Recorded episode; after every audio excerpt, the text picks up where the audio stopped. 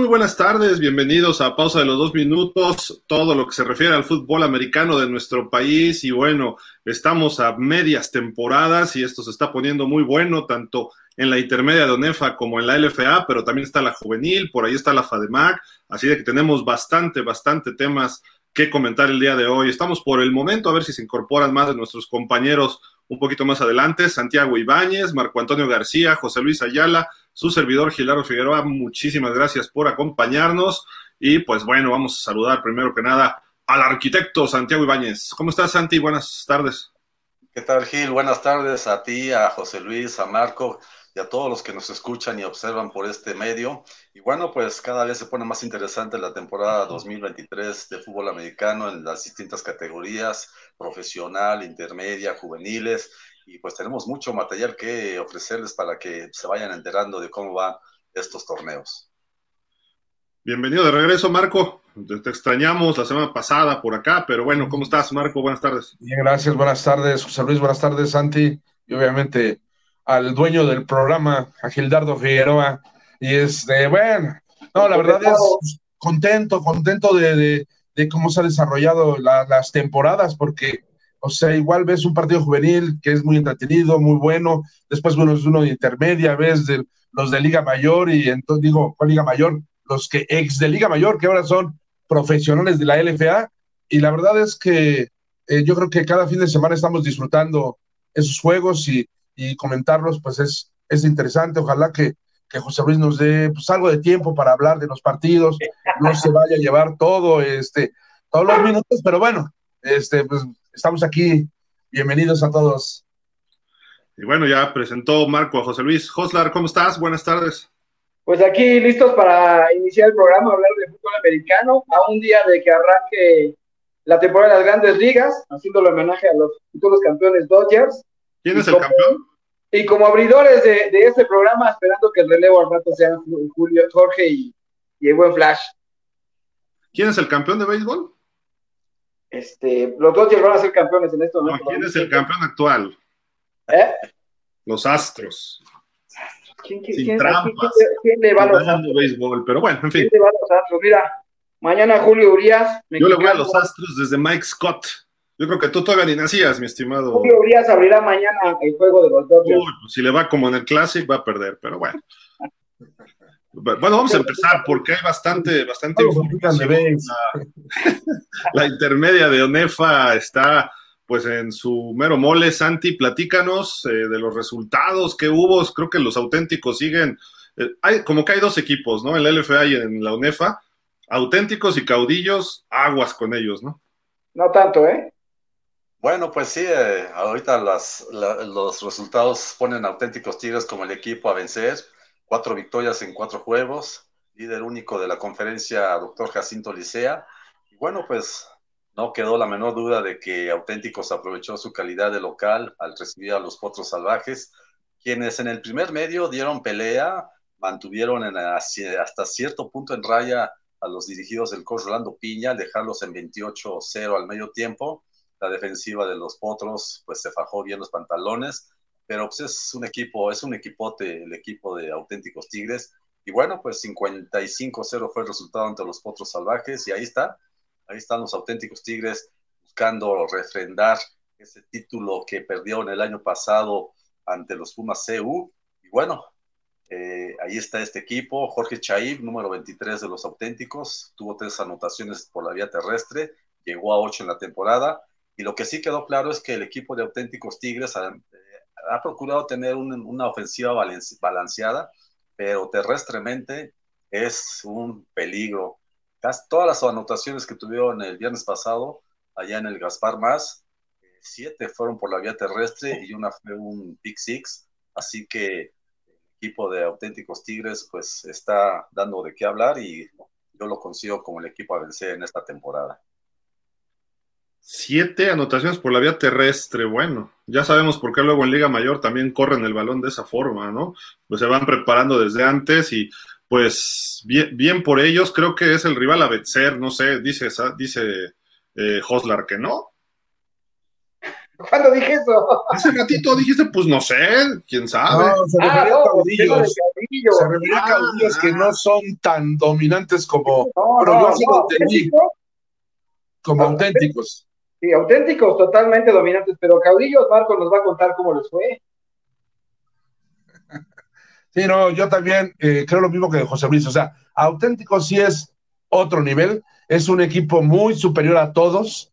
Y bueno, pues desde Enrique Fernández cuando nos platicaba, nuestro compañero Regio, como cuando nos decía cómo formaban ese, ese equipo de, de intermedia, que es una verdadera selección de todas las juveniles que hay en Monterrey y sacaban una selección que es esa, ¿no? Que viene y aplasta a todos. Entonces, pues la verdad es que creo que no hay duda de que este, de quién va a ser, quién va a ser el campeón. Y bueno, los interesantes van a ser los otros juegos, ¿no?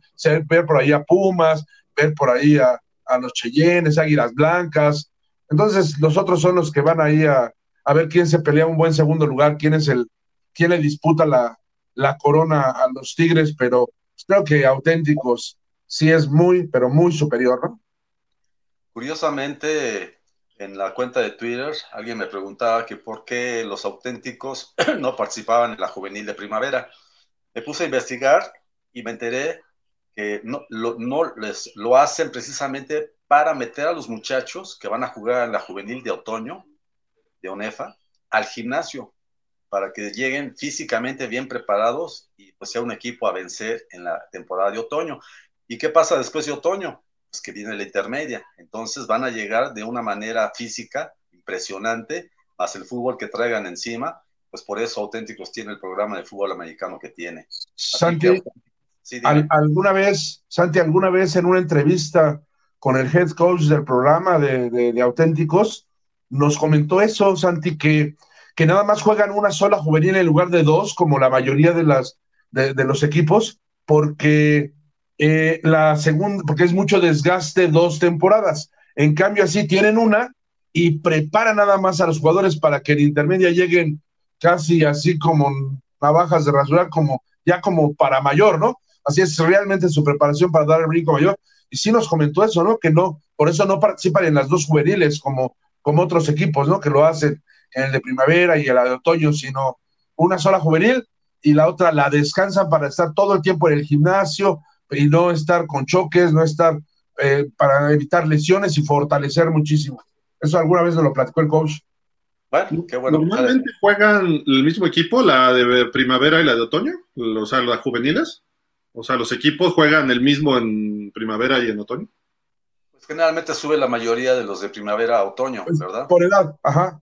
Algunos repiten, algunos se quedan y otros suben a otoño exactamente. Pero en el caso de auténticos, como ya lo dijo Marco y como lo acabo de decir, ellos prefieren preparar físicamente en el gimnasio a los muchachos para que en otoño lleguen al 100% y bueno, pues ahí están los resultados. Ahorita auténticos Tigres en la juvenil de otoño son los bicampeones y este año irán por el tricampeonato y bueno, pues ahí está la importancia de, de cómo trabaja el programa de fútbol americano de la Universidad Autónoma de Nuevo León.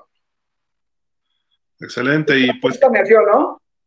Me parece que es planeación y que esa planeación les da resultados. Entonces, quizá eh, más que decir que son como de otro nivel, pues es planeación y los otros equipos deberían ver de qué manera igualan, no imitan, pero sí igualan esta planeación, ¿no? Para que les permita tener equipos más competitivos.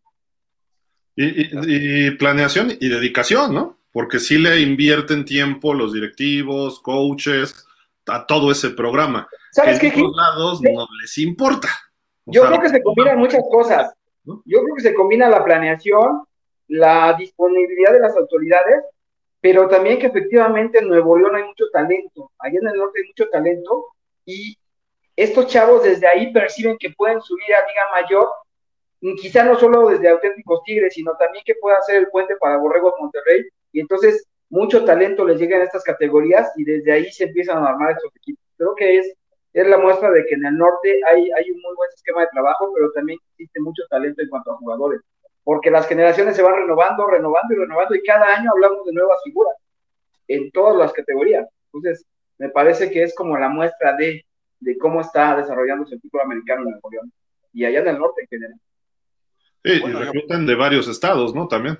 Sí, también reclutan de Saltillo, bueno, de Coahuila, de Baja California, de la parte norte principalmente, Y bueno, tampoco faltan los que reclutan acá en la Ciudad de México a través de FADEMAC, a través de organizaciones como Redskins, principalmente. Y bueno, eh, llama la atención que Jorge Chaif apenas en cuatro partidos lleva ocho anotaciones, todas por vía terrestre. Y lo más seguro es de que, imagínense a Jorge Chaif con Montini para la temporada de Liga Mayor próxima de Auténticos Tigres. Cuidado con estos muchachos, ¿eh? ¿Ya, ya, ya brinca? ¿Ya sube? Pues ya puede, ya, pues ya, ya es su segunda temporada de categoría intermedia, entonces él ya podría subir a la, a la mayor, ¿no? Ya dependerá de lo que decida el coach Antonio Zamora, pero imagínense a este muchacho con Montini, cuidado, ¿eh? Además trae buen físico, ¿eh? Trae buen físico. Otros, corredores. Perdón, hablando de físico ahorita, porque auténtico trae buen físico. La semana pasada tuve la oportunidad de estar al inicio del partido de Tigres CU que ahora ya no es Tigres de CH, Sur, sino Tigres CU, contra Borrego Ciudad. Y la verdad es que traen un tamaño impresionante, ¿eh? la línea ofensiva de, Tigres es tamaño liga mayor y es juvenil. Pero la verdad traen a jugadores de más de 1,90 de estatura en varias posiciones y es el reflejo de que todas las categorías, todos los equipos están armando muy bien el tamaño y ya cambió el, los, los físicos que teníamos antes de nuestro fútbol americano. Estamos desarrollándonos mucho en ese aspecto. Sí, el prototipo de jugador ahora en esta estas es de mayor altura, de mayor peso, preparados físicamente en el gimnasio con más este eh, optimismo. Y bueno, pues ahí se ven los resultados. Eh, a mí me llamó mucho la atención, de verdad, porque vi cuando menos salían jugadores arriba del 1.85 en, en Tigre. Y entonces, pues Auténticos tiene algo similar, ¿no? Sí, Así es. Y bueno, pues ahí está el caso de los auténticos y los Pumas CU, que son los campeones eh, eh, actuales, pues eh, más o menos ahí la fueron llevando contra los Leones de la, de la México Norte, y, salieron ganadores 28 puntos a, a 9. Aquí lo que llama la atención es de que el coreback titular de los Pumas CU ahora fue Armando Moreno, número 21, un número no muy peculiar para un coreback, pero fue el que mejor mostró cosas en, en el juego contra Águilas Blancas y ahora le dio la confianza de ser el titular y no, no demeritó el trabajo al, anotar dos, al, hacer dos touchdowns por la vía terrestre. Y bueno, pues el resultado ahí está, 28-9. Quizás eh, alguien hubiera esperado un resultado más amplio, pero también los Leones mostraron eh, resistencia y bueno, dentro de sus capacidades ahí pudieron darle la pelea a los felinos del Pedregal. Y bueno, ahí están los Pumas tratando de pues ir por ese campeonato. Y ahora se viene un juego muy importante este fin de semana cuando reciban a los Cheyennes de la ESIME, de Zacatenco, que derrotaron en un juegazo a las Águilas Blancas, 27-24 allá en el casco de Santo Tomás. Y si pensábamos que Cheyennes venía a menos después de la derrota dolorosa que sufrieron ante los Leones de la Náhuac, pues demostraron que tienen la capacidad para estar presentes en la lucha por el título lo demostraron en terreno ajeno para vencer a las Águilas Blancas. Y bueno, pues ahí está, ese va a ser el choque que atraerá las lámparas este fin de semana ya en Ciudad Universitaria, cuando los chillines visiten a los Pumas CU a partir de la una de la tarde, ya confirmó el horario. Y bueno, pues ahí estaremos en el Roberto Tapatío Méndez para disfrutar de este encuentro. Así que interesante se pone la, la pelea en el grupo del doctor Jacinto Licea, donde auténticos Pumas, Cheyennes y las Águilas Blancas, pues se perfilan como los eh, semifinalistas para llegar a la lucha por el título 2023 de la categoría intermedia de esta conferencia. Pues es, sorpresa, ¿no? Lo de Cheyennes. Entonces, ¿dónde? Pues Cheyennes, mira, ya este, desde que estaba Roberto El Tepo eh, Rodríguez, eh, Rodríguez, Ríos. Ríos, perdón, este, ya demostró, pues, acuérdate que perdió, eh, peleó una final contra los auténticos Tigres allá en Monterrey, y después pues ha sido un equipo que ha estado presente. desafortunadamente el año pasado o a principio de año falleció el coach Alcántar y quedó al frente del equipo su coordinador ofensivo, Víctor Perafán. Y bueno, pues buen papel el que viene desarrollando ahorita Perafán al frente del equipo y pues ahí tiene a los chillenes en la lucha. Y va a ser un partido muy interesante, pues ahí Hoslar va a estar narrando por lo que me dijo hace rato. Este no creo, no creo, ya no soy amigo de la UNAM. Pues vamos a hacer... ¿Cómo? Vamos a, a, pelear porque así sea, porque llegues y, te impongas y aquí está Hoslar. No, pues, vamos, vamos, vamos a pedir, la verdad es que vamos a pedir cuando menos que nos den una explicación porque no entiendo por qué esa situación, si nunca violamos ningún reglamento ni nada, me parece arbitrario y que pasen temas personales a, lo, profesional. Y emitiremos un, mensaje oficial y, formal a la gente de prensa para que nos explique, porque como dices, la gente de Máximo Avance me invitó a narrar el partido de Pumas contra Cheyennes y cuando pasan el rol de personal que va a estar en la transmisión, Rocío Rodríguez la gente de la UNAM deciden que no me permiten el acceso y que no me van a dar acceso. David, sí, José Luis, no lo dejes entrar si va por máximo avance. en, unas horas estarán recibiendo nuestro, nuestro, nuestra solicitud de explicaciones, ¿no? Y vaya, la verdad es que tendrán que explicar porque lo hemos comentado. la peor oficina de prensa de nuestra Liga Mayor es la de O sea, en la UNAM no tienen el menor rigor profesional ni comprenden lo que es el trabajo que están desempeñando. Pero bueno. Pues es una lástima que vengan sucediendo este tipo de situaciones. Eh, yo lo digo por experiencia, me tocó en un momento dado ser jefe de prensa de la universidad.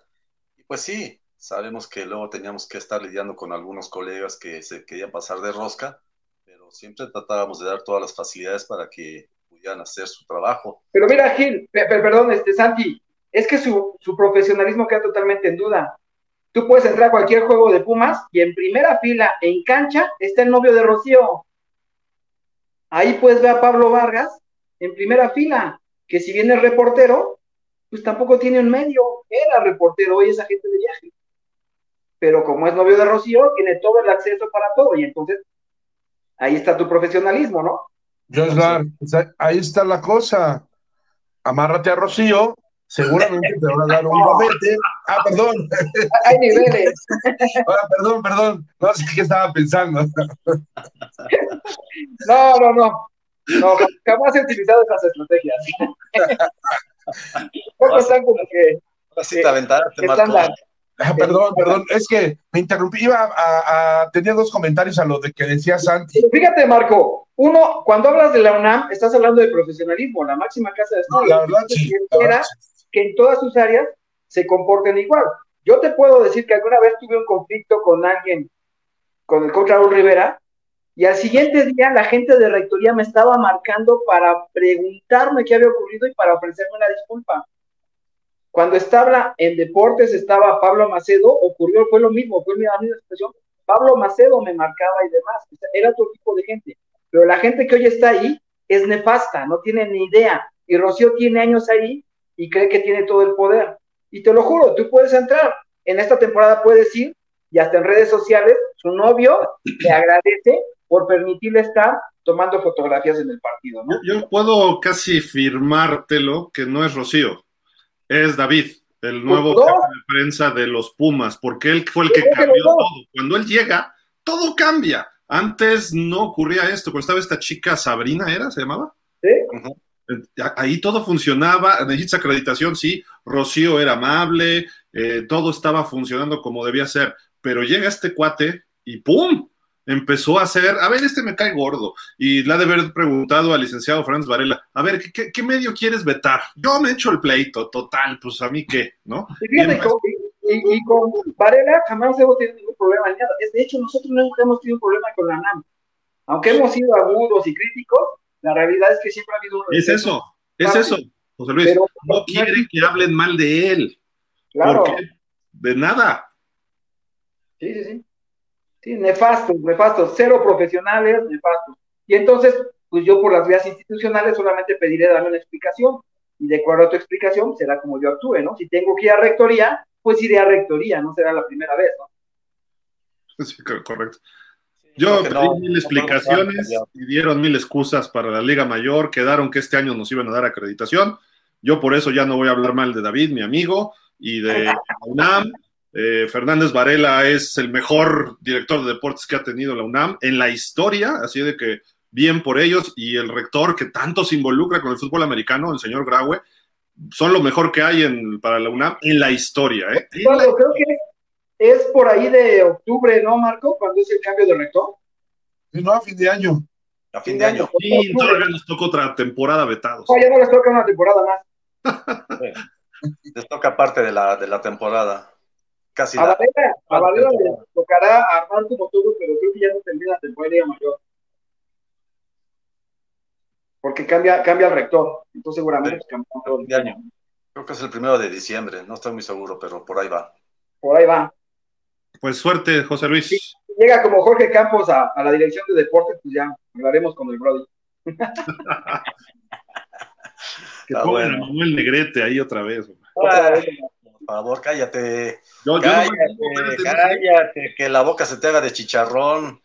Qué bárbaro. Yo voté ahora, por él en Coyoacán. Ahora sí, ahora sí dijiste la mayor sandez que se ha dicho en pausa de los dos minutos.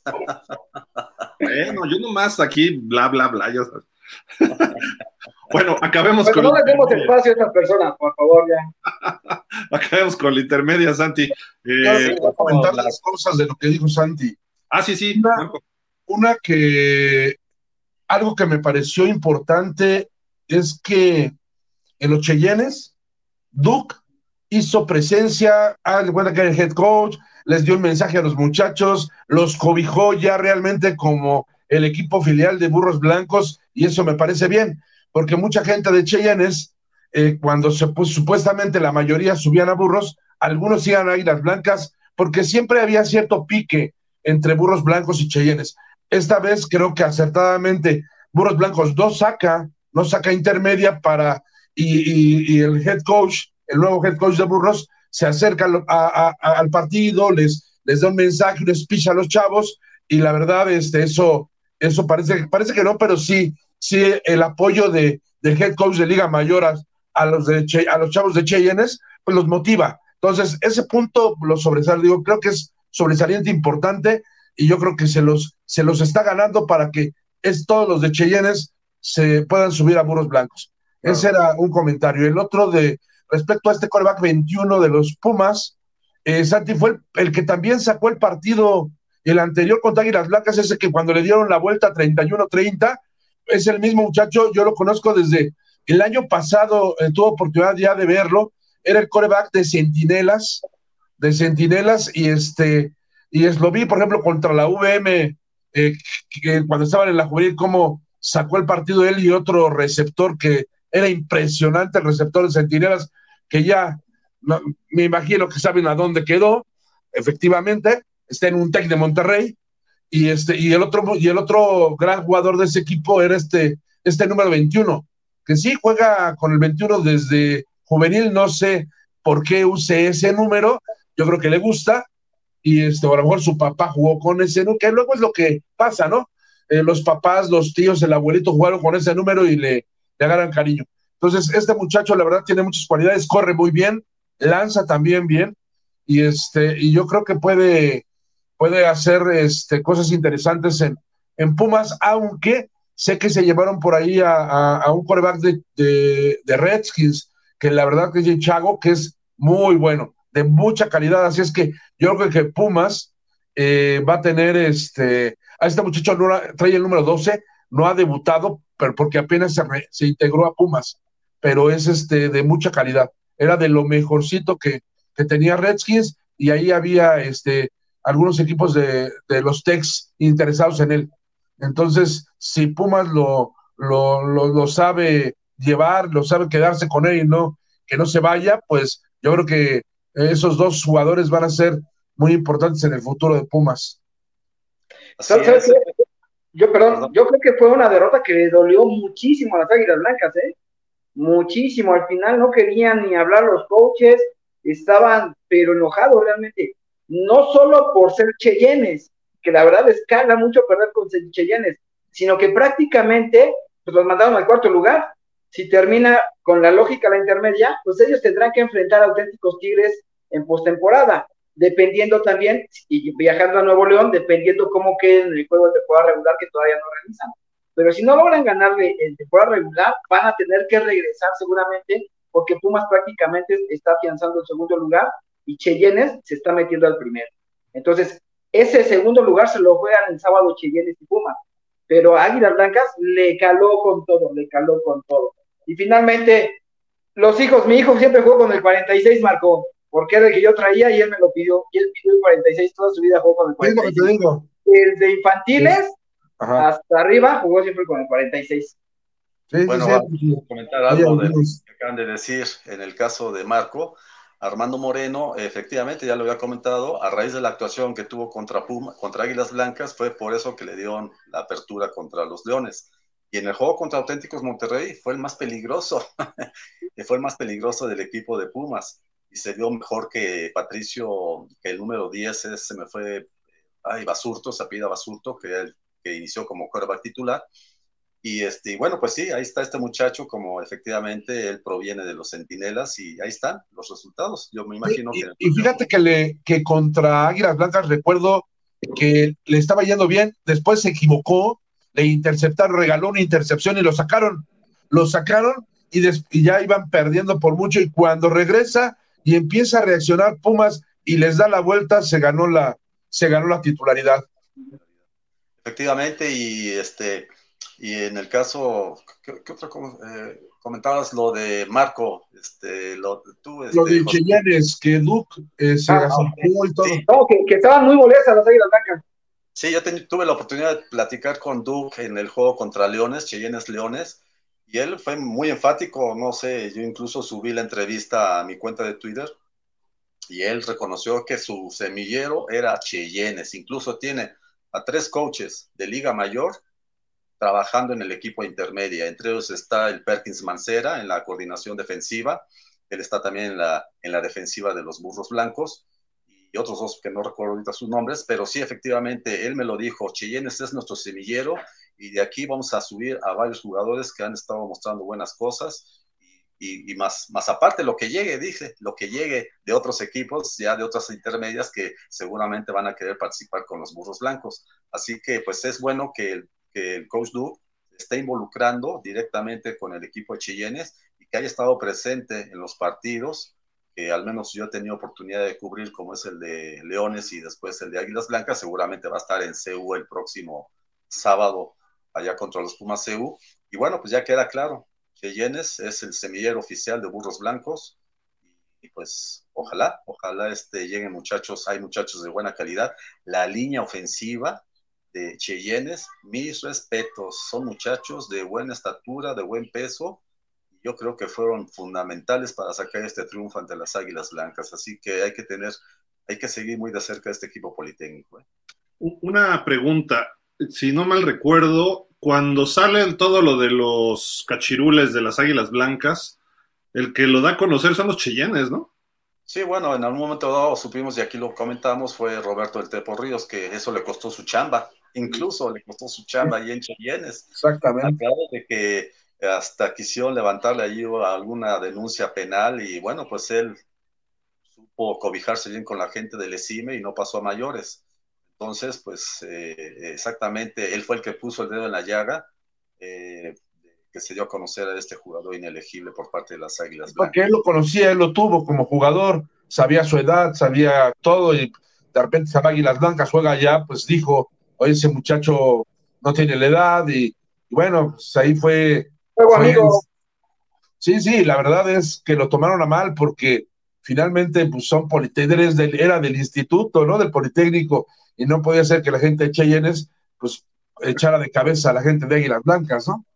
Y, ahí que quizás se acrecentó más la rivalidad, ¿no? Supongo, a partir de ahí.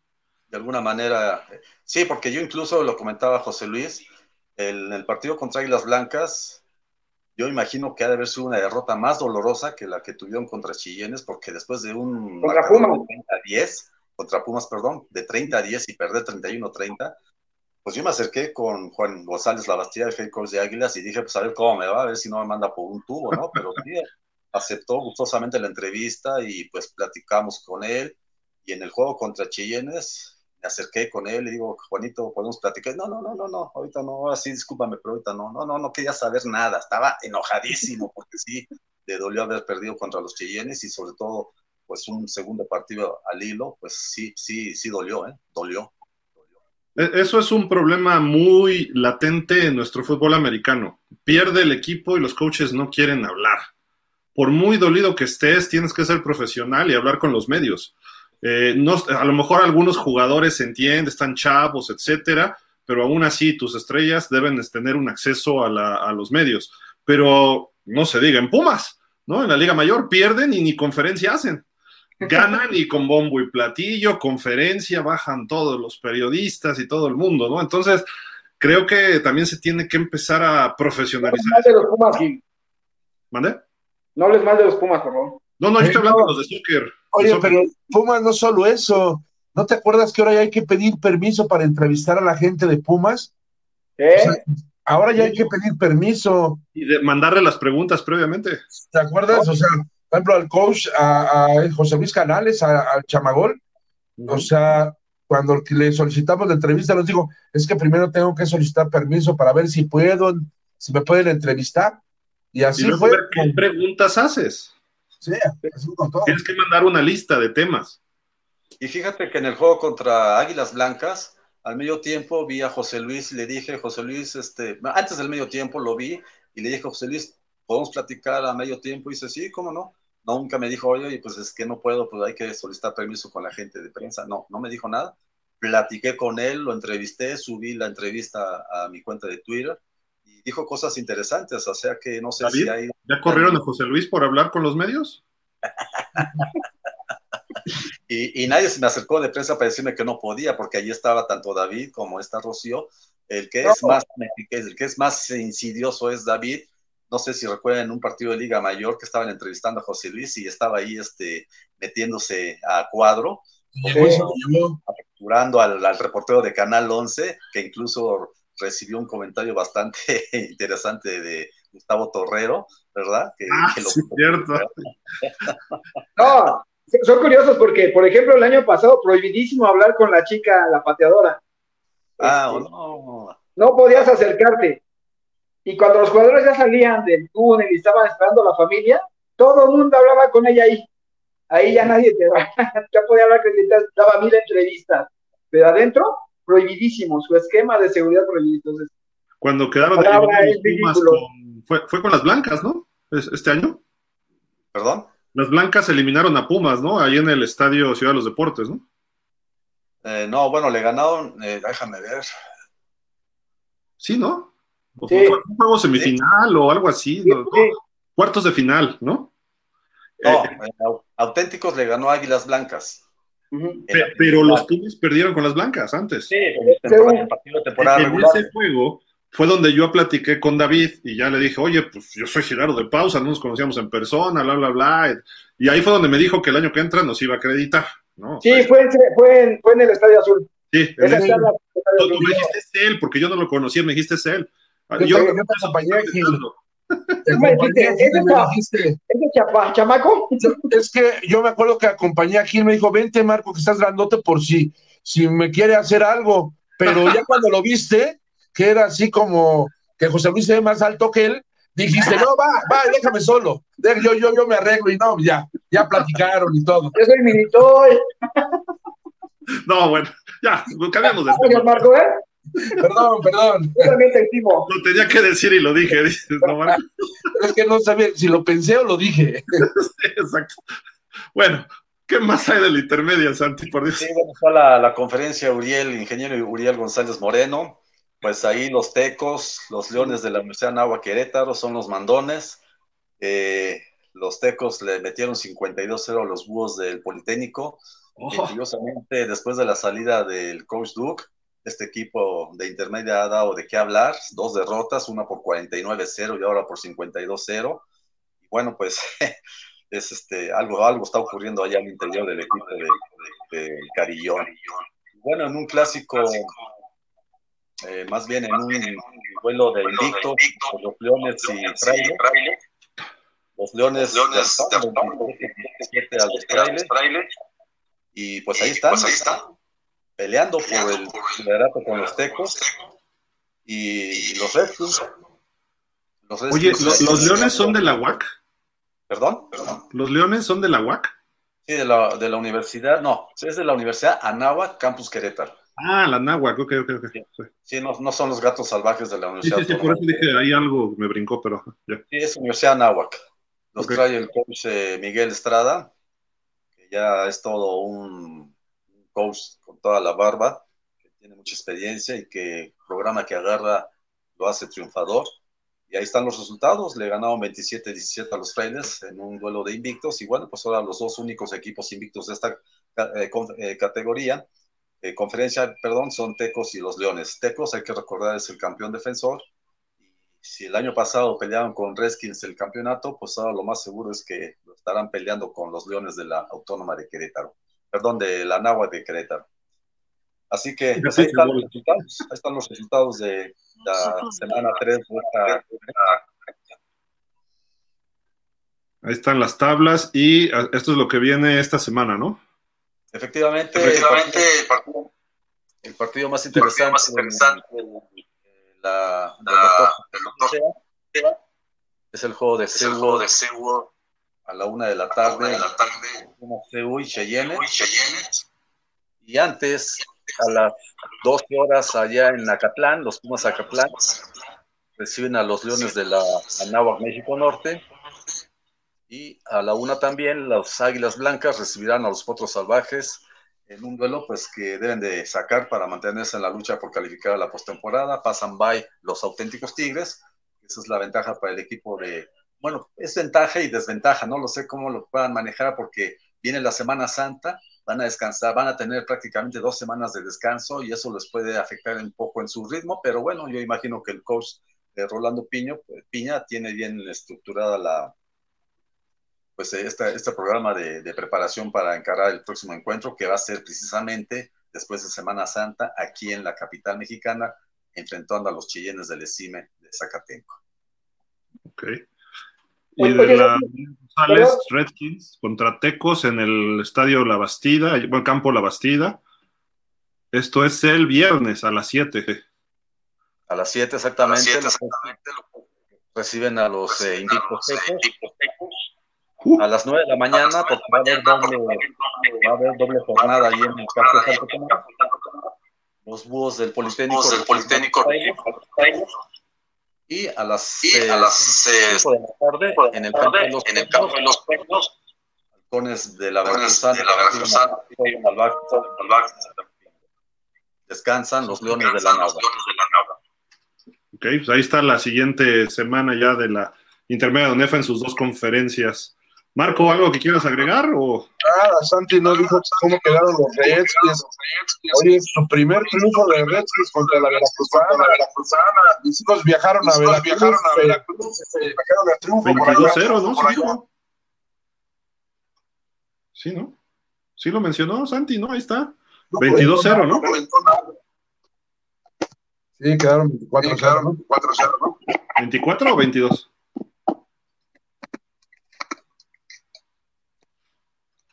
22-0. 22-0. 22-0. Sí, de hecho, ya, O sea, estuvo medio complicado el asunto ahí. Sí, no estuvo fácil. Y pues no sé, algo más por ahí. Sácame la duda. Borrego Ciudad le ganó a Tigres en juvenil. Sí, ¿verdad? Fue en juvenil, de primavera, de la que inició, su primera semana precisamente el pasado fin de semana. Eh, de seis conferencias que hay, cuatro son las que iniciaron su, temporada. Y ahí pueden ver los resultados de la conferencia Doctor Jacinto Licea Mendoza, la de la conferencia Baquío, la conferencia Verde y la conferencia Blanca. Eh, curiosamente, de ocho equipos del Tecnológico de Monterrey, siete sacaron la victoria y solamente uno perdió, que fue el caso de los eh, Borregos Campus Santa Fe, que perdieron contra los Lobos de la Universidad Autónoma de Coahuila. Y en el caso de Borregos Ciudad de México, derrotó 24-17 a los Tigres CU. Y llama la atención porque al parecer ya los agarraron de clientes, porque el año pasado recuerdo que en Seúl les ganaron los los Borregos Ciudad de México a los, a los Tigres. No sé si el equipo de Tigres lo siga trayendo Francisco Alonso, el hijo del coach de Arturo Alonso. Sí. pues otra vez la victoria de, de Borregos Ciudad de México sobre los Tigres. Sí, ahí estaba Francisco Alonso. Te digo que yo los vi, me sorprendió el tamaño de los Tigres, pero me sorprende también porque ese día tuve oportunidad de platicar unas horas antes con el coach Hugo Lira y la verdad es que está trabajando, se va a ver muy estructurado ya el programa de Borregos Ciudad, ¿eh? Le están poniendo muchas ganas y me comentaba que en Liga Mayor en este momento ya tiene a 55 jugadores entrenando y espera, una vez que termine la intermedia, llegar a 70, 80 por ahí. Pero se ve que están trabajando muy bien ahí en Tech Ciudad y que este año en Liga Mayor va a ser un equipo realmente de cuidado. ¿eh? Pues, por eso me llamó la atención el resultado, porque sus semilleros empiezan a producir.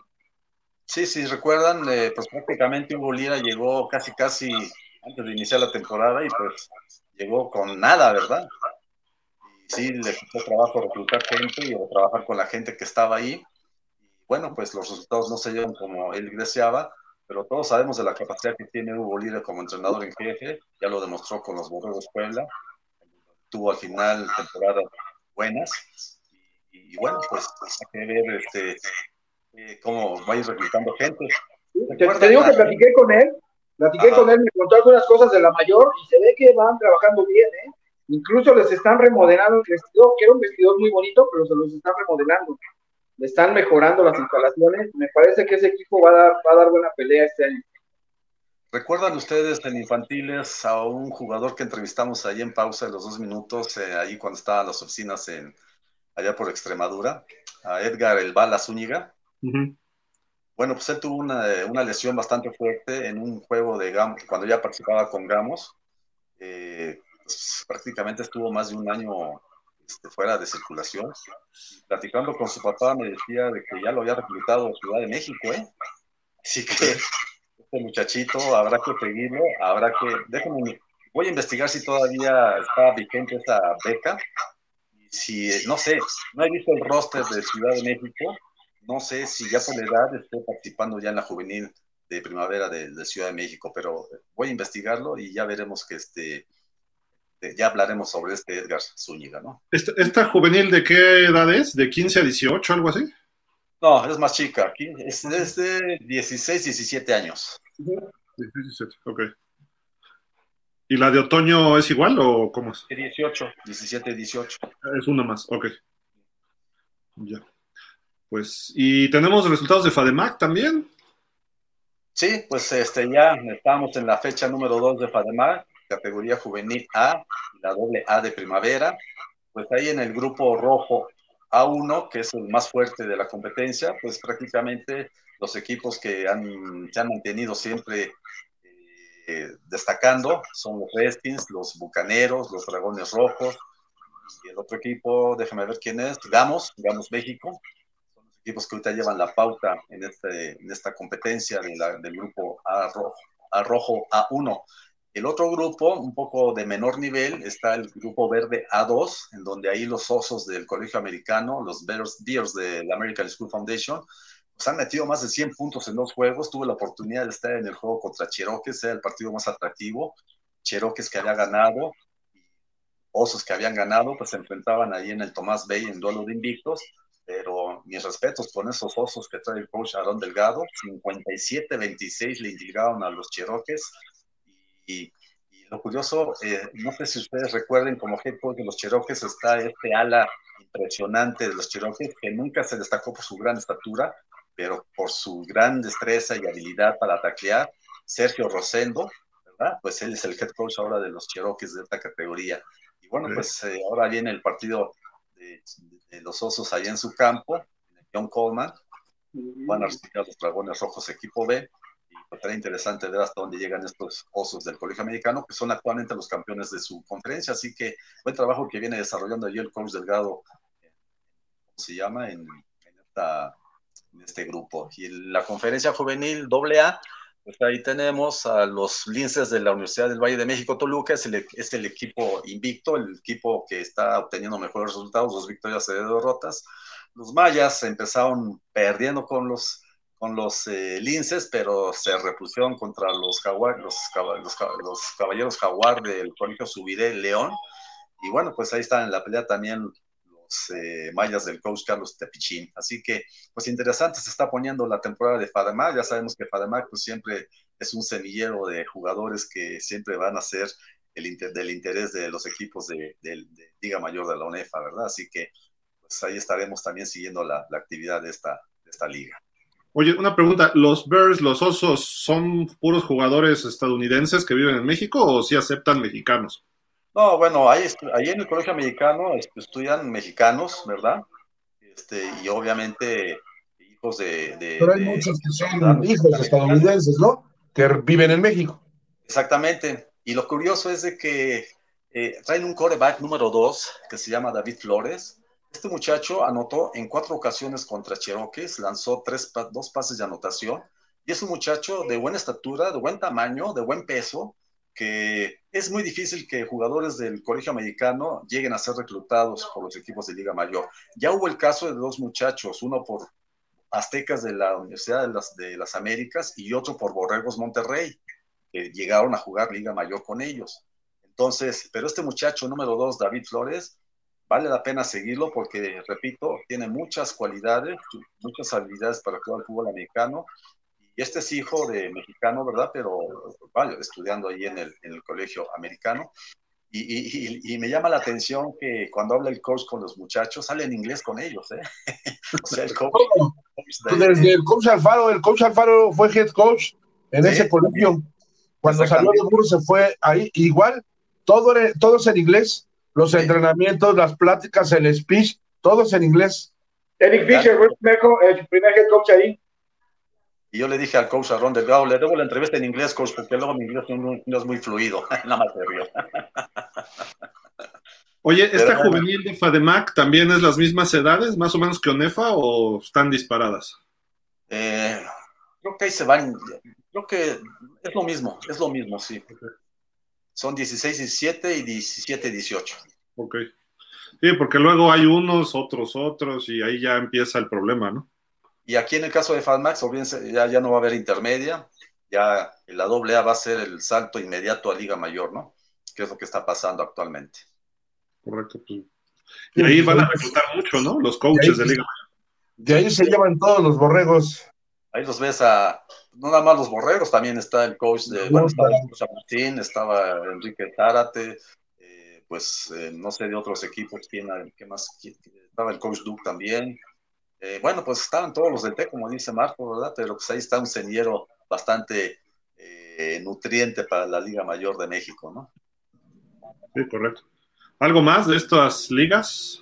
Pues nada más, o sea, yo creo que es interesante. Este, no sé si mencionaste la paliza que dieron los Borregos Monterrey a los Linces de la VM. Sí, ahí en los resultados, pues ahí estaba el resultado 61-0. 61-0, ¿no? Sí, sí.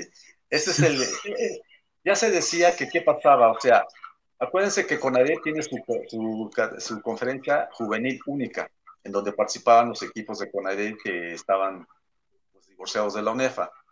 Y pues ahora tenían que participar a fuerza con la UNEFA, ¿verdad? Porque así lo marca el, reglamento. Entonces, pues esa va a ser la gran diferencia, porque ya lo decía yo al principio de la nota, ocho equipos que tiene Borregos Monterrey, siete ganaron y solamente el Santa Fe perdió con los Lobos de la Universidad Autónoma de Coahuila. O sea, no será nada difícil que los equipos de los Borregos pues se lleven los títulos de las, eh, cinco de las seis conferencias.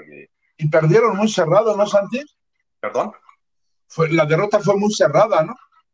Sí, 21-20 Santa Fe contra, contra Lobos. el mérito de Lobos es que la victoria la obtuvo en casa de, los Borregos Ciudad de este, Santa Fe, que no jugaban en el Santa Fe, jugaban en, no sé por qué, en el SEM. No sé si, no sé qué habrá pasado para que no hayan jugado en el Santa Fe, pero el juego fue allá en el campus Estado de México y los Lobos, pues fueron y ganaron 21-20 a los Borregos Santa Fe, ¿no? Ok, pues ahí está toda la información de ONEFA intermedia sus juveniles también de Fademar. ¿Eh? El programa de Santi. Es ya que se si estamos con él, porque no lo, habíamos, no lo hemos dejado hablar. Sí, si, hablamos de LFA se enoja Santi, entonces hay que, hay que darle gusto. La primera de Vámonos a la LFA ya, ¿les parece? Mis caudillos de toda la vida. Vamos, empezamos por orden, ¿no? De los, de los partidos, como se fueron dando, este, cronológicamente. Está el juego de los Reds, ¿no? Este, platícanos, mi estimado José Luis, ¿qué onda? El juego de la semana. ¿Dónde estaba el doctor Licea, eh? No, fíjate que fue emotivo. El doctor Licea fue ahí a la ceremonia del volado Y la realidad es que sigue siendo impresionante ver, ver, al, ver al coach eh, ahí moviéndose de esa manera. Y el partido, la verdad, es que yo, yo tengo que reconocer que había demeritado a los galgos y que los había señalado como un espejismo, al igual que con los reyes. Los reyes quedó en claro que son un espejismo, pero Galgos me sorprendió bastante y es un mucho mejor equipo de lo que yo pensaba. La realidad de ese tipo de jugadas que acabamos de ver ahí en la pantalla.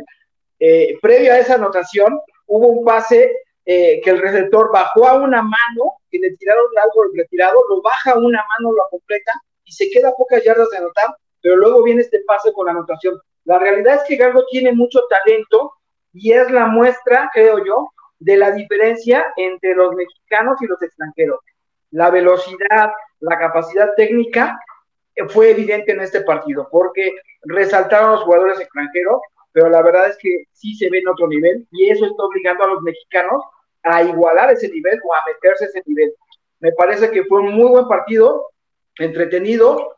Eh, yo pensaba que Galdos iba a desgastar conforme avanzara el tiempo y la realidad es que físicamente todo el partido estuvieron parejos, eh, se vieron muy bien, por un momento incluso ya avanzado el partido, lograron irse arriba y parecía que podían sacar el partido, pero la defensiva de, Reds sacó la casta.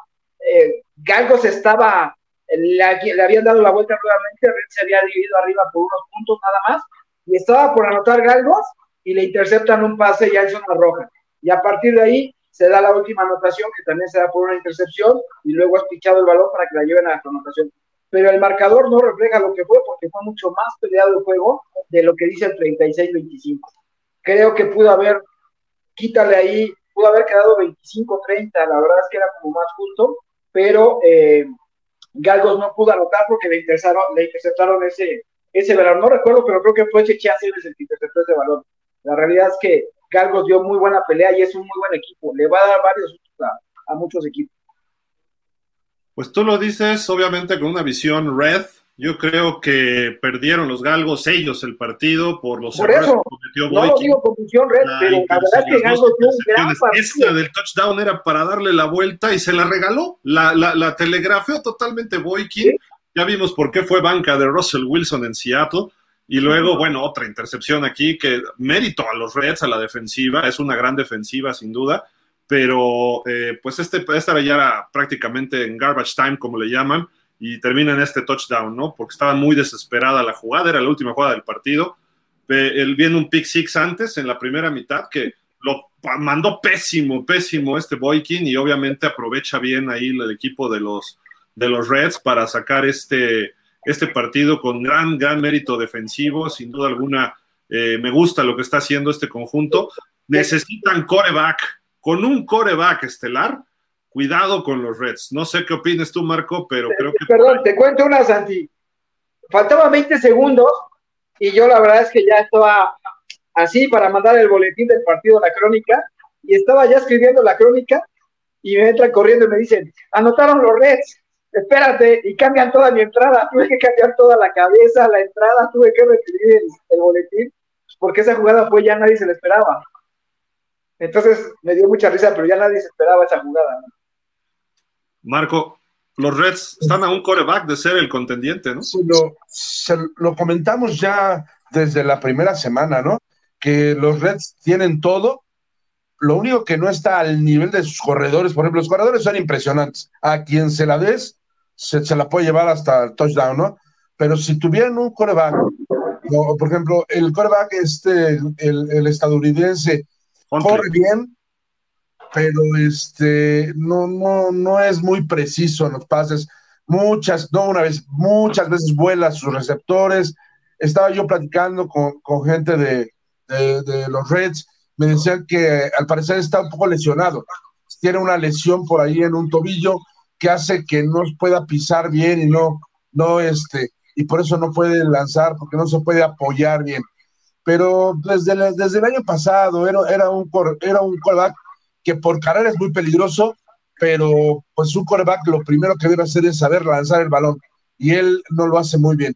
Después, este, los dos mexicanos que tienen, pues yo, este, la verdad es que yo no veo nada mal a, este muchacho Mark, a Marco, pero, eh, pero se me hace inconsistente. Por ahí les platiqué incluso una anécdota cuando jugó en, el Nice, es como dejar un partido de 14 segundos y se acabó el tiempo. Sí. Entonces, Marc Durán, o sea, Marco Durán es un, buen, es un atleta, es un muy buen receptor, de hecho es buen pateador.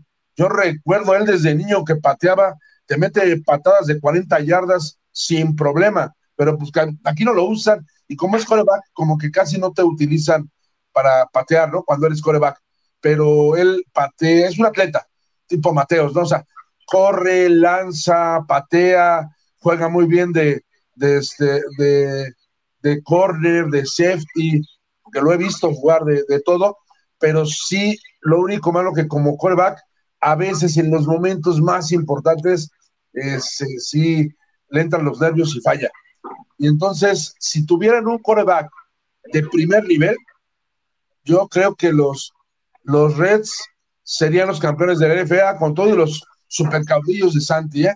porque yo creo que lo único que les hace falta para ser un gran equipo es un coreback de su, del nivel de, que merecen los, los Reds. Sí, correcto. Esta semana, según dijo Raúl Rivera, esta semana va a reactivar a Gasú. Entonces quizá le den descanso, tomando en cuenta que van contra Gallos, quizás le den descanso a Huntley, ¿no? No lo sé, pero, pero podría ser que, esperando que si está lesionado, contra Gallos no sea tan complicado y entonces le den descanso, porque en conferencia de prensa después del partido, Raúl Rivera dijo que iba a reactivar a Gasú. Santi, ¿qué tal corren el balón Strong y Mac? Qué bárbaros, ¿eh? Ah, bueno, pues son armas de doble filo estos jugadores norteamericanos. Imagínate, si tuvieran todavía Luis, sería todavía más potente el ataque terrestre de los Reds. Pero bueno, a mí lo que me llama la atención es el hecho de que estos están con galgos, Massington y Terrence Williams, pues bueno, algo por ahí leí de que a Terrence Williams lo están siguiendo y hay la posibilidad de que regrese a Vaqueros. ¿Es cierto o es, es un chisme? Ya, no lo sé. Yo creo que eso es más para venderlo acá, ¿no? Porque este cuate tuvo problemas extradeportivos. Hubo, hubo en el partido gente, gente de varios medios especializados dándole seguimiento. Incluso hubo gente de NFL dándole seguimiento. ¿Quién? ¿Eh? ¿Gente de la NFL? ¿Quién? ¿Scouts? Hubo varios medios que le dieron, que, medios que le dieron seguimiento. Ah, medios, medios. No, pero el NFL, el NFL, él tuvo un problema extradeportivo y eso le está costando muy fuerte para regresar al NFL. Y tuvo sus buenos momentos en la época de Tony Romo con los Cowboys, ¿no? Pero siempre fue el segundo o el tercer receptor. Acá en México empezó lento, pero ahorita ya se está viendo bastante, bastante bien. Eh, no, sí, se denota un nivel muy, muy superior, ¿eh? Y sí trae un nivel muy elevado. Y me gusta más lo que está haciendo Massington, ¿eh? es un receptorazo más completo que Terrence Williams, pero él no tuvo la oportunidad de estar en la NFL, ¿no? Entonces, pero estuvo en colegial, en División 1, etcétera, y eso le, le, le, ha dado, pues, o sea, es que tú los ves a los dos y sí parecen un equipo de NFL, por lo menos de, en lo que se refiere a los receptores, con esa presencia, ese físico, ¿no? Todo el ataque aéreo de Hidalgo sí es muy bueno, ¿verdad? Es muy bueno el ataque aéreo y su línea ofensiva es pesada también y se mueven bien. O sea, es un equipo bien armado. Eh, a diferencia del año anterior, este equipo no es para nada, pero para nada lo que tenía el año pasado. Este sí es un equipo muy bien armado y le va a dar susto a varios, ¿eh? Porque efectivamente este partido lo pudieron haber ganado tranquilamente, no tranquilamente, pero sí lo pudieron haber ganado. Debieron ganarlo. Lo que sí es que Galgos, pues ya no es el equipo fácil de la temporada pasada, ¿verdad? Eh, los que vayan a jugar con ellos allá a Tijuana, cuidado porque van a sufrir. Y, bueno, lo que está haciendo Héctor del Águila ahí. Perdón, Reds cierra la temporada allá en Tijuana con Galgos otra vez. Otra vez, imagínate, pues bueno, va a ser un partido fácil para Red. Y el trabajo que viene desarrollando el coach Héctor del Águila, pues es bueno porque al fin y al cabo, eh, él hizo buen trabajo con los Borregos Querétaro cuando estaban en Liga Mayor. Y después, eh, él es oriundo de allá de, no sé si de Tijuana o Mexicali, pero él es oriundo de Baja California y conoce perfectamente bien el ámbito de este deporte allá. Entonces, pues, eh, después de la salida del coach, ay, se me fue el que estaba antes. Eh, Burguete. Exactamente, Ruiz Burguete. cuando se, se, dice que llega Héctor del Águila, pues como que dije, no, pues él conoce muy bien a la gente de por allá, con el reclutamiento que van a tener, pues obviamente va a armar un buen equipo y, pues ahí están los resultados, o sea, ya Galgos ya no es el equipo que en un momento dado pudiera ser el, el, para seguir eh, eh, subiendo a posiciones en de, la tabla, ¿no? Salvo la paliza de caudillos, creo que se ha visto muy completo este, el equipo de, de Galgos, ¿no? Ese, ese, pudo haber sido un accidente. ¿eh? Fíjate algo, Santillo, cuando me entero que entra este coach, la verdad yo no lo conocía, no, no tenía ni una, ni una noticia de él, no sabía quién era, y eso me generó dudas, ¿no? Porque yo decía, no es nadie conocido en Liga Mayor o algo así, porque creo que toda su carrera la, la ha desempeñado en equipos de allá del norte y en equipos de conferencia nacional. Pero ahora que lo vi, la realidad es que es un tipo que se ve que domina muy bien el fútbol americano y que su chamba de, de, head coach sí la domina muy bien. Lo vi dirigiendo muy bien a sus jugadores, tomando, tomando eh, sin desesperación, sino bien planificadas sus decisiones, e incluso en la conferencia de prensa, previa a la conferencia de prensa, llegó corriendo rápido, sin, sin demeritarse nada, porque perdieron, él no llegó con una templanza muy bien plantada, con la cara bien en alto y rápido porque se les iba el avión y dijo, tienen que moverse rápido y empezó a mover a todos. Y ahí mismo en la, mesa de, la conferencia seguía charlando con sus jugadores, subiéndoles el, el, estado de ánimo y demás, y explicándoles, esto es cosa de juego y esto pasa así. Me pareció y me dio una muy buena impresión como entrenador. Creo que es un hombre de mucha capacidad. Y eso fue parte de lo que me sorprendió de los galgos, porque yo sí tenía muchas dudas y es parte de lo que muchos no conocemos. Pero una vez que los ves, te das cuenta que el equipo sí tiene un, buen nivel en todos los sentidos, porque también sus coordinadores eh, los vi con un muy, muy buen desempeño. Curiosamente, Héctor del Águila, yo lo conocí en la final de la conferencia nacional, cuando recibieron en su casa, en su campo de borregos, a los zorros del CETIS que traía el coach Ángel Medina.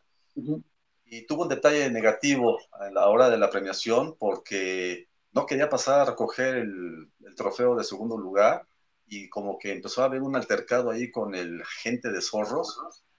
No sé si eso fue el detonante para que saliera de la organización. Y ya después este, se, desapareció del panorama hasta ahora que llegó al frente de los, de los galgos, ¿no? Pero pues igual le aprendió, ¿no? Al menos en el tiempo que estuvo al frente de los Borregos Querétaro, hizo buen papel, pues los llevó al final. Y bueno, perdió en la final ahí en su casa contra los zorros Cetis. Y, bueno, pues yo creo que es un, es un coach con capacidad y que sabe perfectamente bien lo que hace, ¿no? Es, más difícil para un coach mexicano a veces tener jugadores que han estado en División 1 o en profesional, poderlos coachar. Y lo que se ha visto hasta ahorita lo ha hecho muy bien, porque luego estos jugadores vienen y así como que ustedes no saben, nosotros somos los genios y vienen muy sobrados, no, los ha, los ha tenido bien y los ha llevado bien en los cuatro partidos. Digo, perdieron uno, sí, pero los otros se han visto muy bien llevados, muy bien coachados y eso sí es mérito totalmente del head coach y su staff aunque por ahí en la transmisión se oían algunas groserías en inglés, ¿no? De algunos coaches que quítenle el sonido ambiental de donde están las bancas, porque luego se ventanean ahí algunos.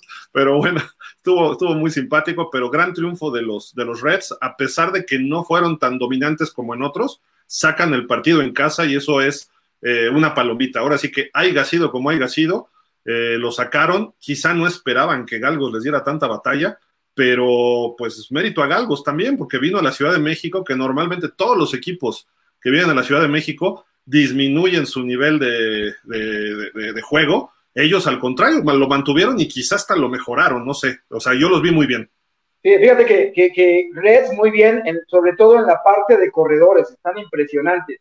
Por ahí Mac mete, mete una, una anotación y este los y manda de nachas ahí a otro y se lleva a dos jugadores. El primer touchdown de Strong fue de puro Strong, ¿eh? O sea, Strong, pero Mac también mete esa y no se la cuentan. Hubo un pañuelo y no se la cuentan, y de ahí viene un gol de campo de Galván. Pero Mac, impresionante ahí con las carreras, y por ello, después, cuando mete la, la que le regresa la, la, ventaja a los Reds, pues va y la festeja con todo, ¿no? Avienta el balón y la festeja con todo. Pero sí está muy increíble eh, físicamente son impresionantes los dos, están no recuerdo el nombre del número 8, pero también tiene un físico impresionante. ¿Chiquito el receptor? Sí, número 8. Harmon Reader. Sí, sí, déjame. Es buenísimo. Metió un touchdown, pura habilidad. ¿Quién sabe por qué tengo aquí un roster de los Reds? No lo sé. ¿Quién sabe? No deberías. No debería. Te lo deberías de saber de memoria.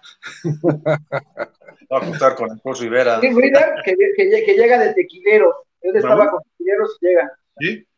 Que, ah, que, que, te quedes en pausa, que no te necesitan ya en Reds. que te tienes que conocer a todo el staff de memoria y a todo el. Gracias por participar, ¿no? Está bueno. Pues vámonos con el siguiente partido, que por fin ganan los Raptors, ¿no? Eh, sacan un partido difícil, complicado ante el equipo de los, de los jefes. Eh, ahí en su casa, y los jefes son de cuidado, ¿eh? también son de esos equipos que hay que tenerle respetillo, pero los Raptors por fin ya sacan esa, esa garra, Santi, y sacan la victoria ahí en casa, ¿no? Ahí vemos, bloquean un gol de campo y se van hasta touchdown, ¿no? Es una victoria muy importante para el equipo del coach Willy Valdovinos. Tenían que ganar este juego, lo ganaron. Al principio les costó algo de trabajo, pero finalmente, pues el juego terrestre y el juego aéreo, más bien el juego aéreo les dio lo que esperaban, con dos pases de anotación de Bruno Márquez. Y, no, más bien fue el terrestre, una anotación del semáforo Tinoco. y el semáforo, ahí está el touchdown, sí. y el pase fue a a este Héctor Gutiérrez, ¿verdad? El, ex lince de la Universidad del Valle de México. Un gol de campo de, de Gallus. De Gallus es el. Gachus. Gachus. ¿Verdad? Y, y, bueno, pues el, el regreso de, al, intento de gol de campo de, Jefes por parte de Espinosa. Fueron 70, casi 80 yardas las que regresó y eso fue lo que motivó para que el equipo del coach Valdovinos pues jugara bien y sacar este triunfo que era lo importante para el equipo. Mira, iban 24-6 en el tercer cuarto, este, mi estimado Marco, y los jefes empezaron a tratar de remontar. ¿eh? Este equipo tiene garra y fortaleza. ¿eh? Sí, ya, ya, lo, ya los hemos visto que, que, no es un equipo fácil. Se me hace similar a, Galgos, que, que van, son equipos que le cuestan trabajo a cualquiera.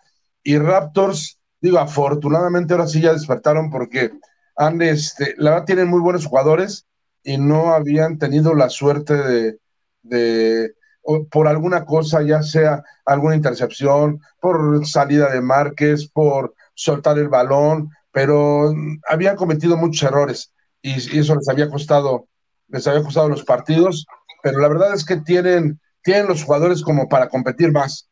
Así es que ahora que, que ganaron igual, este, pues tienen ahora ya más, con más, con más energía, más ganas, el saber que sí se puede y puede, pueden ser peligrosos, ¿eh? De hoy en adelante los Raptors pueden ser un equipo peligroso, a pesar de, de, su récord. ¿Viste esa recepción hace ratito? Una mano con la cobertura increíble, ¿no? De, de los jefes. Y, los Raptors, este, Hoslar, como que nos han acostumbrado a que empiezan lento y de repente encuentran su ritmo y se vuelven muy peligrosos, ¿no? Sí, fíjate que yo creo que es un equipo bien armado, que tiene mucho talento, pero que les faltaba conjuntarse y tenerse como fe. Y en esta ocasión se tuvieron fe. Efectivamente, Jefes no es un equipo fácil, es un equipo bien complicado, tiene jugadores de mucho talento.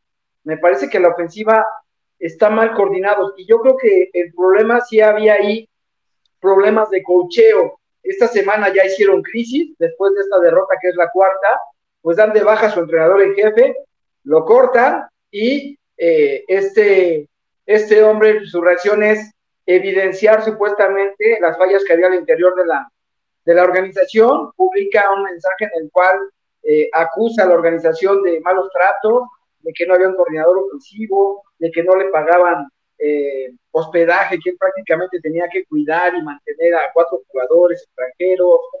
habla de varias cosas así y eso es como la muestra de que no había algo bueno al interior del equipo y eso se está reflejando en el campo y quizás es el motivo por el cual Kienes no ha podido sacar, sacar buenos resultados porque tiene talento, tiene talento, pero algo había ahí atrás, quizás sea esto del entrenador en jefe. Estamos en miércoles y hasta ahora yo no, he visto que hayan nombrado a alguien. Tienen un nuevo entrenador, eh, un coordinador defensivo, no recuerdo su nombre, y como coordinador ofensivo me parece que no van a Randall, Randall, que era receptor abierto de las Águilas Watch durante mucho tiempo, entonces ahora es el nuevo coordinador ofensivo, pero no han nombrado entrenador en jefe. Entonces, ese equipo de jefes quizá batalla, pero vamos a ver si el cambio le funciona. Pero eh, en esta ocasión creo que Raptor sí jugó en un mejor nivel y pudo ponerse por arriba de este equipo y, sobre todo, sacar la casta en los momentos importantes, porque jefes, como ya es costumbre de ellos, apretaron, pero en esos momentos la defensiva de Raptors sí, pudo aguantar el sí, eh, Randall era coreback. Era coreback, perdón, dije receptor, ¿verdad? Era coreback. Los, los jefes como que no les alcanza, ¿no? De repente se van abajo por mucho y vienen de atrás, le pasó con Dinos, ahora con Raptors, y no les alcanza. Tienen que hacer un juego más completo, ¿no? Durante todo el partido. Eh, los 60 minutos estar metidos porque como que empiezan a carburar lento y eso les está costando, por eso van 0-4. No digo que estén eliminados como tal, pero está muy difícil poder levantarse de un 0-4, ¿no? Para el caso de jefes. Y el otro que va a 0-4 es Gallos, ¿no? Entonces, se ve difícil que alguno de estos dos equipos pudiera estar en los playoffs, a pesar de que califican 6 de 10, ¿no? O sea, más de la mitad. Pero como se ve lo que falta, va a estar complicado. Incluso todavía está complicado para Raptors con 1-3, pero si alguien puede, son los Raptors, ¿no? Este equipo que tiene talento, quizás sea el mejor equipo de México porque tiene quizá los mejores receptores, corredores, línea de mexicanos, ¿no? Entonces, Raptors, ojalá y en, ese sentido, siendo muy nacionalista, ojalá y Raptors llegue lejos, ¿no? O sea, yo lo veo así, no sé ustedes si, si opinen lo mismo, pero ojalá y los Raptors empiecen a levantar porque es una tradición verlos en playoff, ¿no? Además. Yo creo que todavía tiene tiempo, ¿eh? Porque la temporada se empieza a apretar y yo creo que, todavía tiene tiempo de, buscar meterse. Digo, tres derrotas sí, pero, pero puedes todavía buscar pelear ahí por los lugares. En, papel, como van a calificar seis, pudieras entrar con una marca perdedora siendo el sexto. Entonces, y vas a enfrentarte al número 3 en una ronda de comodines que le llaman. Entonces, puede ser que hasta te metas a semifinales. El año pasado los gallos entraron con marca perdedora y llegaron. Sí. No, pero a los equipos que están arriba, los no difícil que puedan perder. Sí, no, hay 31-22 y bueno, la devolución de la patada bloqueada que sigue habiendo patadas bloqueadas por todos lados. Eso es lo que no entiendo cómo no mejoran eso, pero bueno. Perdón, Stephen White es el nuevo coordinador defensivo de los jefes, no lo ubico yo. Él es el, nuevo coordinador defensivo y Randall Mendoza, nuevo coordinador ofensivo. Si no mal recuerdo, Marco, y desmiénteme, Randall Mendoza se lo llevaron los, las Águilas de Chihuahua de los Burros Blancos. Sí. De hecho, de, de proveniente de Cheyennes, luego Burros Blancos, igual que este Máximo, Máximo González salió también proveniente de Cheyennes, Burros Blancos, y ya después este, hizo su carrera por allá y, estaba se, se, lo llevó a Tamirano, ¿no? Sí, a Tamirano se lo llevó. Pero a Chihuahua, ¿no? En la conferencia nacional. Ah. De acuerdo. ¿Algo más de los Raptors y los jefes? ¿No? No, no, todo bien. Pues vámonos entonces al siguiente partido, ¿no? Que estuvo eh, fue el nocturno del sábado, que por poco y se da una de las campanadas más grandes que nos pudiéramos haber imaginado. Los mexicas tenían en super jaque ahí al equipo de los caudillos, los super caudillos ahí del buen eh, Santiago. ¿no? Toda mi vida. Le, soy sincero, este partido, lo que yo vi, bueno, ahí está Brandon López, apellida, ¿no? Este muchacho, que es el líder corredor de corebacks de la LFA. Eh, pues véanlo, grandote, fuerte, rompiendo tacleadas de jugadores grandes, de una defensiva muy agresiva que es de caudillos, y se escapa hasta la zona de anotación, Marco. Eh, ¿Qué te gustó de este partido o qué destacar de este juego? Bueno, ahí este, no, Joslar se va a descoser, pero bueno, número uno, que los mexicas sí perdieron, sí, sí, sí, sí, es su mejor jugador. La verdad es que Villalobos es eh, por mucho el mejor jugador de los mexicas. Ahora, este, por un lado, qué bueno, porque la verdad, Mexicas era un equipo que yo pensé que no, que le iban a dar puras palizas, y sin embargo, sí, este, es, va con marca perdedora, eh, pero la verdad iba a dar la gran sorpresa. Y, y, lo único malo es este muchacho, precisamente el, el, el coreback, que puede jugar como de lo mejor, como esa carrera, y pone uno, tiene un brazo muy, muy, muy largo, entonces este, pone pases de 60 yardas, y este, pero lo mismo te pone el mejor pase como ese, que se la pone al defensivo, y eso fue lo que los hizo despertar, ¿no? Por ahí dos intercepciones de él, un balón suelto, y los errores, eh, pues acabaron con, con Mexicas, ¿no? Por eso por ahí eh, José Luis decía que, que, bueno, no regalaron, ve nada más cómo se escapa. no regalaron a la hermana porque no, no la llevaron. No la llevaron, dice. Pero este muchacho tiene mucha facilidad para correr, a pesar de su tamaño y su peso, es, rápido. Y este, pero después, sí, híjole. Eh, 13 Se, se, va así del, de lo más grande a lo más bajo, ¿no? Entonces, sí, este, pues esa consistencia en un coreback pues, es determinante. Oye, iban 34-13 en el tercer cuarto, ¿eh? O sea, ¿Sabes ¿qué pasó, con esos mexicas? Es que, ¿sabes qué? Era muy, te confundías mucho al ver ese partido porque no sabías qué pasaba. De repente los narradores eh, venía un parse interceptado y te decían, y es que los receptores estaban muy bien ubicados y pudieron robarse el balón, diciéndole receptores a los safety, por Dios y, y, unas cosas así que decías, no, bueno, esta narración de lo peor que he visto en LFA, ojalá LFA ponga atención en eso, y es una crítica a la liga, porque la afición ve, quiere ver el partido porque quiere ver un espectáculo, es profesional, y la narración es nefasta.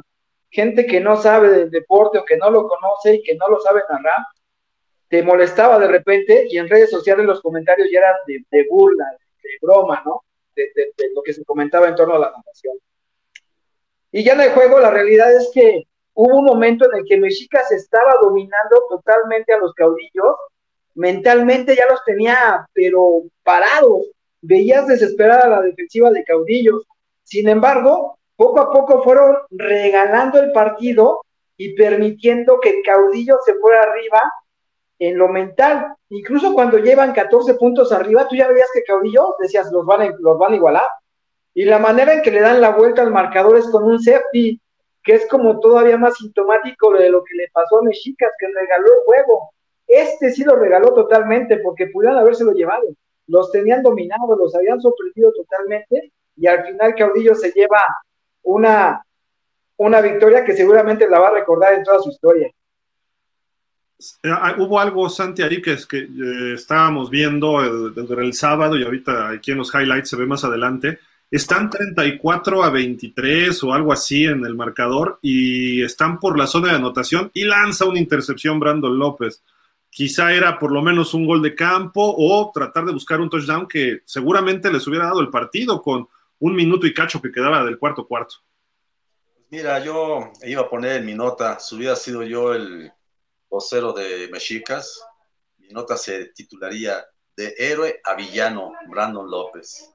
Porque Brandon López, cuando fue héroe, fueron tres pases de anotación y dos anotaciones por la vía terrestre.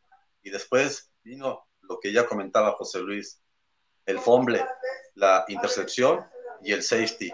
Tres errores que incidieron finalmente en el marcador en contra de los mexicas y por eso lo de villano. Entonces. a 13 puntos, ¿no? Pero ese pase, o sea, ese pase se echó 60 yardas en el aire y sin mayor problema, ¿eh? Tuvo como cuatro o cinco pases similares en el partido y era impresionante la manera en la que estaba tirando. Sí, no, o sea, tiene un brazo bastante potente, pero bueno. Lo bueno fue que el equipo del Coach Landeros nunca se rindió, porque con un marcador, como decías, de 34-13, 21 puntos de diferencia era para que ya cualquier equipo ya dijera, ya estuvo, ¿no? Pero no, siguieron machacando, siguieron luchando, no se rindieron y en el, en, el esfuerzo tuvieron el premio y sacaron el resultado. Así que una victoria muy, muy meritoria para estos caudillos y no porque sea el equipo que en lo personal me gusta mucho, sino porque mostraron carácter y determinación para sacar un resultado que lo tenían perdido. Y otra vez, nuevamente, Jeremy Jones, Johnson, cuatro pases de anotación, así que, pues si empezó flojo, apático o nervioso, después se recuperó y ahí lo demostró con los envíos que lanzó de anotación para que los caudillos sacaban este triunfo importante y se mantengan como el único equipo invicto de la competencia. ¿no? ¿Sabes qué? La defensiva de Mexicas presionó mucho a Jeremy porque lo obligó a cometer errores también y toda la primera mitad lo trajo, pero presionado, presionado. Quizás se cansaron porque sí, cargar a la defensiva de Caudillo no está nada fácil. Y yo veía a, a Máximo, creo que era Máximo González que estaba con todo. Y entonces yo creo que se cansó la, la ofensiva de, de, Mexicas, pero, pero al principio la, la, de, la de, perdón, la defensiva de, de, de, Mexicas sí, este, sí presionó mucho a, a, a Jeremy Johnson. No, incluso yo decía ah, yo, perdón, este Gil, decía yo, vaya cerrada de hocico que nos están dando los mexicas, ¿no? todos, todos, pensábamos que iba a ser un marcador favorable a caudillos, eh, quizás no tan eh, ampliamente, pero sí iban a sacar la victoria, pero después ese 34-13, decías de dónde salieron estos mexicas, dónde estaba escondido ese potencial que estaban mostrando en este juego y sobre todo la confianza que le dieron a Brandon López para mantenerse como coreback titular. Y bueno, repito, de héroe a villano, Brandon López, no lo quise manejar en mi cuenta de Twitter porque era como no reconocer el esfuerzo que hizo, pero viéndolo ya fríamente creo que sí, en mi muy punto, muy particular punto de vista, Brandon López fue héroe y después fue villano. Sí, oye, ¿y sabes qué? Ahora sí hay que decir que los mexicas, cuidado, ¿eh? Porque la manera que le ganan a los gallos, luego cómo le pelean a los caudillos, este equipo se la va a creer y va a empezar a dar muy buenos juegos, ¿eh? Así es. Está jugando mejor Brandon López. Yo, yo achaco varios factores, ¿eh? El caso de caudillos, creo que no se prepararon mentalmente. No sé si la semana del entrenamiento bien, yo creo que vinieron y dijeron, ah, vamos a ganar fácil. O sea, llegaron confiados, pues, en resumen, yo lo veo así y cuando se vieron abajo 34-13 sí se empiezan a aplicar, pero sobre todo la defensiva empieza a generar, eh, recuperar balones. El fumble primero para acercarse a siete puntos y luego la intercepción que termina finalmente poniéndose a uno porque fallan el extra y eh, después viene el safety. O sea, la defensiva fue la que cargó al equipo, contrario, contrario a lo que... Uy,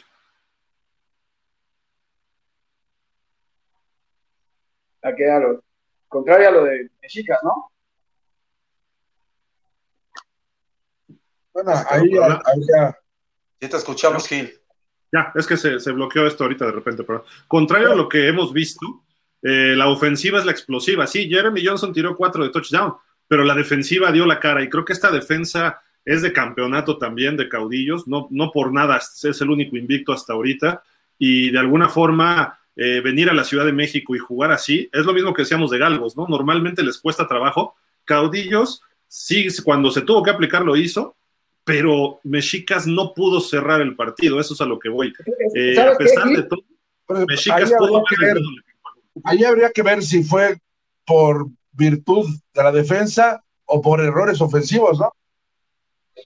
Sí, la defensa es oportunista, ¿no? Le provocan un fumble a Brandon y luego están parados ahí, aunque Brandon debió echar ese balón para afuera, ¿no? El safety, pues es medio de ellos. Capturan a Brandon en la zona de anotación, ¿no? ¿Sabes qué? Después de lo que hizo Caudillos a Reds, quizás llegaron con exceso de confianza. Dijeron, si le ganamos hacia Reds y Mexicas no es tan gran equipo, llegaron como con exceso de confianza, como dices, y no prepararon bien el juego. Pero Mexicas le salió mucho más respondón de lo que pudieran imaginar. Pero además, con buenas jugadas, no con jugadas de suerte, sino que fue con buenos pases y con buenas carreras. O sea, México tuvo un buen nivel y hizo que la defensiva de Caudillo se tuviera que aplicar a fondo, porque no fue, a veces ocurre que por suerte o por una buena jugada de repente te vas arriba. Aquí la verdad es que Mexicas hay que reconocer que dio un muy buen juego. No lo supo cerrar, pero dio un muy buen partido y demostró que su equipo sí tiene mucho talento, a pesar de solo tener cuatro extranjeros. Sí, de acuerdo, de acuerdo. Pero perdieron por ellos, no porque. Caudillo les haya ganado, ¿eh? O sea, ellos desperdiciaron eh, las oportunidades, mérito a Caudillos también porque pudo regresar, ¿no? El, la garra y el coraje, pero se dio todo para que Caudillos se viera bien, pues, cuando los mexicas pudieron haberles dado la campanada de la temporada, pero en fin. ¿Algo más de este juego o nos vamos juego ya? de con... medianoche, ¿eh? empezó a las 8 y terminó ya muy, muy avanzada la noche. Sí. Pues vámonos con el siguiente. según el reporte, había 3.000 personas ahí en el estadio, capacidad total. Pues poquitas, ¿no? Para un juego profesional. Estadio. sí, perdón, me vi muy benévolo, pero había 3.000 personas y eso es bueno. Campo Jaime La Bastida, nada más, así a secas. Campo Jaime. Pero la LFA le pone Campo Redskins. O, Ah, sea, bueno. ni, o sea, ni siquiera le pone el nombre ni el patrocinador, ¿no? O sea, pero bueno. Vámonos a Querétaro, porque ahí hubo un buen partido también, donde los eh, pues dinos visitaban a los, a los gallos eh, con un poquito de sabor a revancha, ¿no? De lo que ocurrió en la semifinal el año pasado. Eh, estos dinos, mi estimado, eh, voy, voy contigo, Marco. No, voy contigo otra vez, Joslar, ¿no? Eh, lo- los Dinos, que es un equipo sólido, ¿no? Y se, se vio bien en este, en este partido. Eh, Eric Niño está demostrando que es el mejor coreback de México hasta el momento, ¿no? Sí, pero también fue un buen partido, ¿eh? Este, creo que, que por ahí los Gallos le dieron buena pelea a los Dinos. Este, fue un buen partido, este, un buen escenario. ¿Sabes qué me llama mucho la atención aquí? Digo, no tiene que ver con el fútbol, pero ¿sabes cuánto cuesta el boleto para ir a ver a los Gallos? 800 pesos. Entonces, eso me llama la atención. Estaba viendo su lista de precios y te cuesta 850 y creo que para este partido hubo descuento y bajaron a 750 y a 600 del boleto. Me llamó la atención. En Reds el boleto cuesta 200 pesos. En Raptors lo regalan. Y bueno, ya creo que el último sí lo cobraron, pero han regalado varios partidos. Mexicas también han regalado. Entonces, me llamó mucho la atención el, el costo de los boletos allá en, en, en Gallos. Y bueno, al menos que, que ¿sí dieron- ¿Sabes cuánto, ¿Sabes cuánto valen los boletos en el Banorte en Monterrey? No, no, 900 pesos. fíjate. Entonces, Por eso no que no se llena. Por eso es que no se llena, porque, pues la verdad está carísimo, ¿no? Sí, sí, sí. Pero bueno, todavía dices fundidores, pero gallos, dices, espérame, Pues es finalista, llegó al tazón, de alguna manera quizá. ¿no? Digo, creo, creo que sí es demasiado caro, ¿no? Esos, ese- esos costos, pero el partido lo ameritaba y pues los dinos se vieron muy superiores, Joslar.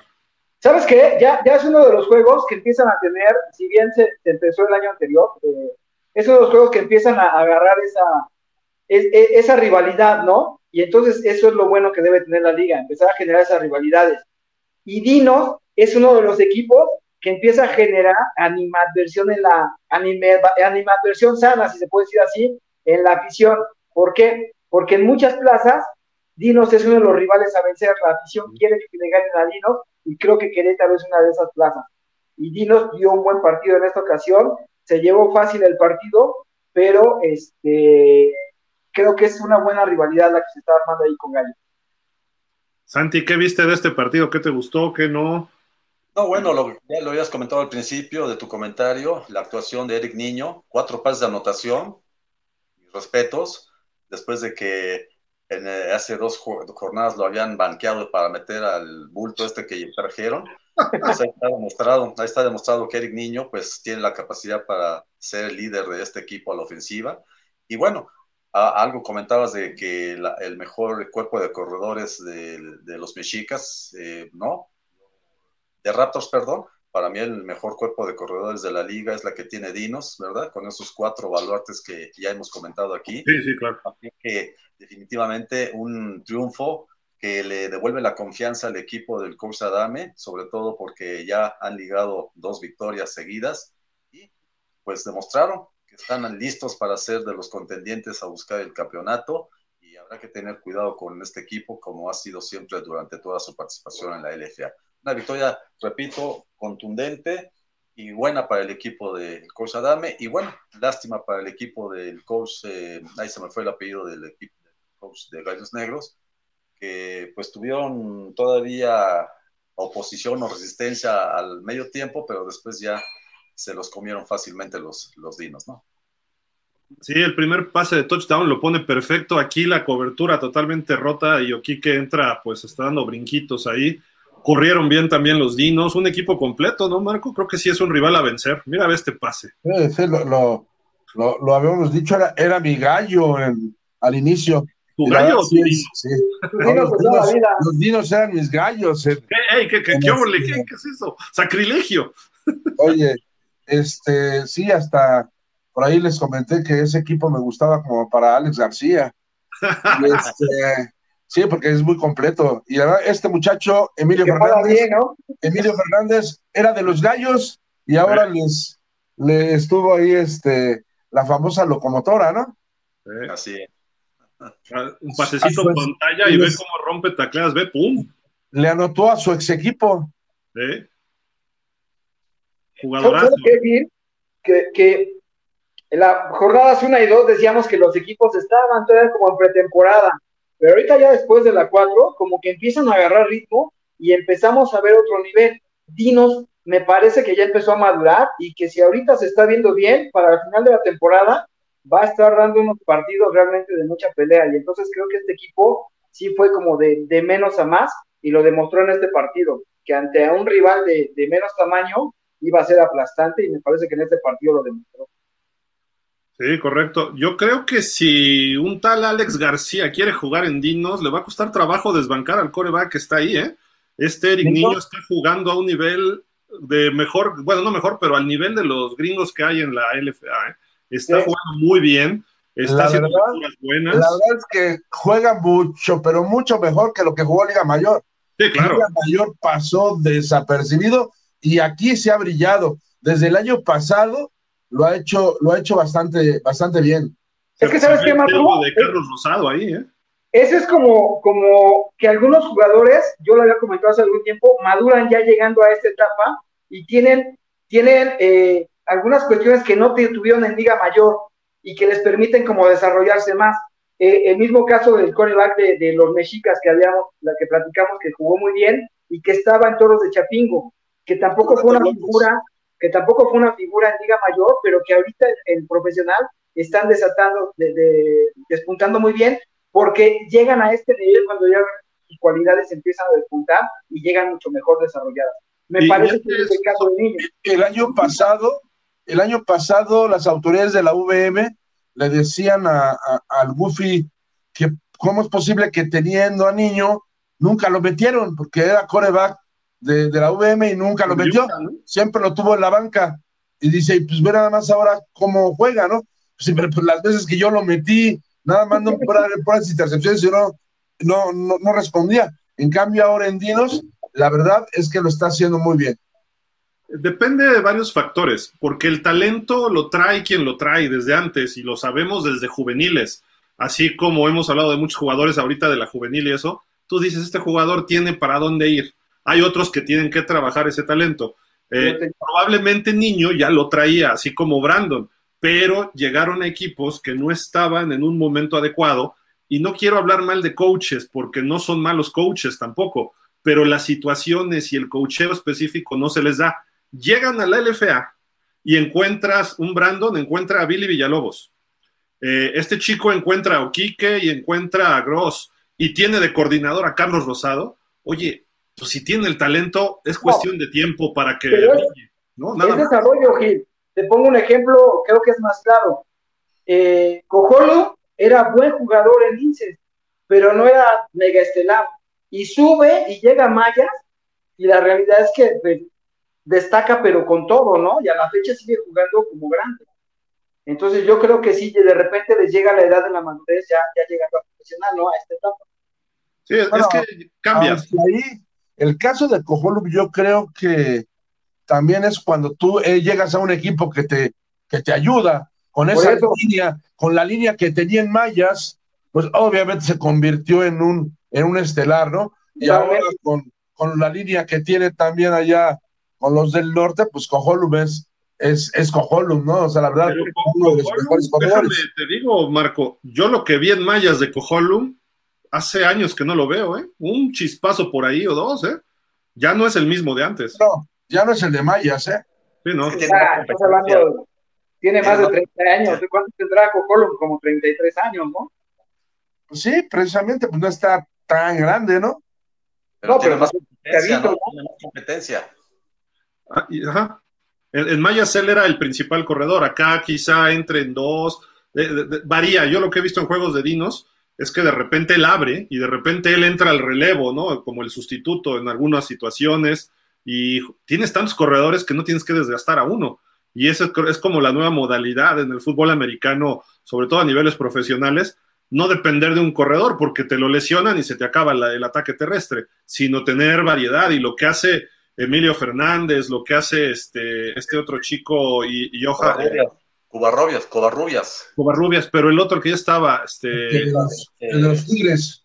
Medina, Medina, Medina, Medina, Entonces, tienes cuatro corredores, imagínate, puedes meter a uno en cada jugada. ¿no? pero fíjate que lo que te comento yo de los jugadores se da en casi todos los equipos y con varios jugadores, ¿eh? Que de repente en línea, en, en backfield, en perímetro, que de repente en Liga Mayor no eras figura y llegas acá y como ya tienes otro tipo de, benefactores, de situaciones, de jugadores que te apoyan como la línea ofensiva, como la gente que te bloquea, tu nivel se eleva. Y es muy notorio en algunos jugadores, ¿no? Yo creo que ese es el caso de Niño, que ese es el caso de este, se le va el nombre de, de coreback de Mexicas. Son esos casos que por eso están dando tan buen resultado ahora. Brandon López. Brandon López. Hay otros que brillaron, como el caso de Paquito. Paquito brilló en Pumas y sigue brillando. Es el, a pesar de ser mexicano, a pesar de ser, digo, a pesar de ser mexicano en la posición que, que dominan los, los estadounidenses, es un, es un chavo que la verdad, mis respetos para Paquito, ¿no? O sea, veloz, fuerte y destaca en cada partido. White, el linebacker, que es mexicano, aunque sí, tiene apellido en inglés, ¿no? Sí, sí, pero tiene un físico, tú lo ves desequipado y no, ni crees que juega fútbol americano. Es chico, no es tan corpulento, sí es muy rápido, pero es muy inteligente y muy rápido. Y está en todas las tacleadas, ¿no? Oye, ceniceros, el de Mexicas, chiquito, compacto y es lo bueno. Sí, sí, sí. ¿Sí? Desde Pacura, Pacura está correteando corebacks gringos y lo mete en completa y está parando a corredores gringos. Entonces, es, impresionante Pacura es lo que te digo de Paco. O sea, Paquito es, es, este, mantiene el nivel que brilló en Liga Mayor y ahora en la LFA es igual o más bueno todavía, ¿no? Oigan, pero también tiene cualidades ofensivas el Paquito, ¿eh? ¿Ustedes recuerdan este juego de campeón de campeones entre Borregos Toluca y Puma CU, allá en la computadora? Yo creo que su, el coach por ahí vio al, este, ¿te acuerdas a, al número 72 de los de los Bears, de los Chicago Bears, este, el, el, refrigerador, haz de cuenta que lo recordé cuando metieron a Paquito, ¿no? Sí, metió la conversión de dos puntos. Oh, y, además nos va a hacer competencia, ¿eh? Porque quiere ser comentarista. Ya, se, ya debutó, ya se estrenó. Ah, sí, ¿en dónde tú? Ya, el año pasado estuvo conmigo en el Pumas contra Águilas Blancas de Liga Mayor, narró con nosotros, estuvo como parte ¿sí? ¿Vienes los miércoles al programa? Órale, va. bueno, y, dice que sí, ¿eh? y no sé si recuerdan también el caso de este Bedoya, que metió un touchdown contra Hidalgos. Y cuando mandaron, cuando se anunció Bedoya como jugador elegible en el juego contra Mexicas, dije, va a ir la jugada que, que, el, que tuvieron contra Galgos. Al principio no, pero después sí, aunque el, pase le quedó un poco más comprometido porque ya tenía dos defensivos encima de él. Que si no, imagínate, se les hubiera repetido a los mexicas. ¿eh? Oye, pues bien, por que le hagamos justicia también a algunos pateadores. Creo que están fallando algunos pateadores, pero algunos como Aldo Galván lo ha hecho bien. Por ahí ha tenido también pero ha tenido algunas. Aldo está en Canadá. ¿Eh? Arturo, porque Aldo está en Canadá. Arturo, Arturo perdón. ¿No? Arturo Galván está, lo está haciendo muy bien. Sí, de acuerdo. Eh, de los mejorcitos, aunque falló un gol de campo otra vez el sábado, por Dios. Sí, se le fue, pero, pero metió otro. en general es, eh, él mete todos, ¿no? En, general. en cambio hay otros muy buenos que fallan. El que ya también está corrigiendo su, su, su técnica y su pateo es Amavisca con Mexicas, ¿eh? Hasta hubo un punto extra que él reclamaba que había sido bueno y se lo marcaron malo. Entonces, sí, hasta, que veías la toma de atrás, sí se alcanzaba a ver que sí estaba un poco desviado, ¿no? Fue. Oye, bueno. que estaba con Reyes el año pasado, ¿no? Exactamente. Y ahora llegó. Jenny con Dinos y se fue allá. Exactamente. Pero sí, Amavisca ha corregido mucho su pateo, ¿eh? Ahora sí es, se ve más confiable, pero bueno. No, y hablando de Arturo Galván, bueno, su papá fue pateador en sus épocas, amigo periodista, abogado y todo, eh, entrenan diario ellos por su cuenta, Eh, es lo mismo que Enrique Jenny, que ha mejorado todavía después de aquel blooper que hizo, eh, precisamente en, Saltillo. Es un, pateador muy confiable, muy seguro, y ellos son los que trabajan por su cuenta. Digo, todos los pateadores lo hacen, pero ellos suben videos y están revisando, checan, ven, ven qué hacen los otros pateadores, y eso es muy, muy admirable de ellos porque quieren seguir desarrollándose. Cuando en México antes eran, éramos cuna de pateadores, y hoy creo que hay una crisis de pateo, no de pateadores exclusivamente, de pateo en general, ¿no? Fíjate, no me preguntes por qué, pero Paoli no lo has visto en Reds. Pero él es de despeje, ¿no? Y Paoli, no, Paoli siempre tuvo un buen nivel en Pumas, era el de, el de punto extra y gol de campo. Lo tienen, lo tienen ahí de, de, este, de banca, ¿no? O sea, de sustituto. Sí, está ahí, pero no, lo ven. ¿Quién despeja en Reds? Paoli, ¿no? Ay, no sé. No marques. ah, Raúl, Raúl, tu jefe de prensa no sabe ni quién patea de despeje en tu equipo. Este, ¿Sabes quién patea? Patea este muchacho que jugó en los Bulldogs, el número 33. Él es el pateador. Que jugó su liga mayor en Borregos. En Borregos, este, SEM. Eh, que juega la defensiva. ¿Mande? Chiafón. Ajá. Armando Chiafón. Eh, es, él es el pateador de despeje. Ok. Pues vámonos con el Bulldogs. Ok. Vámonos con el último partido.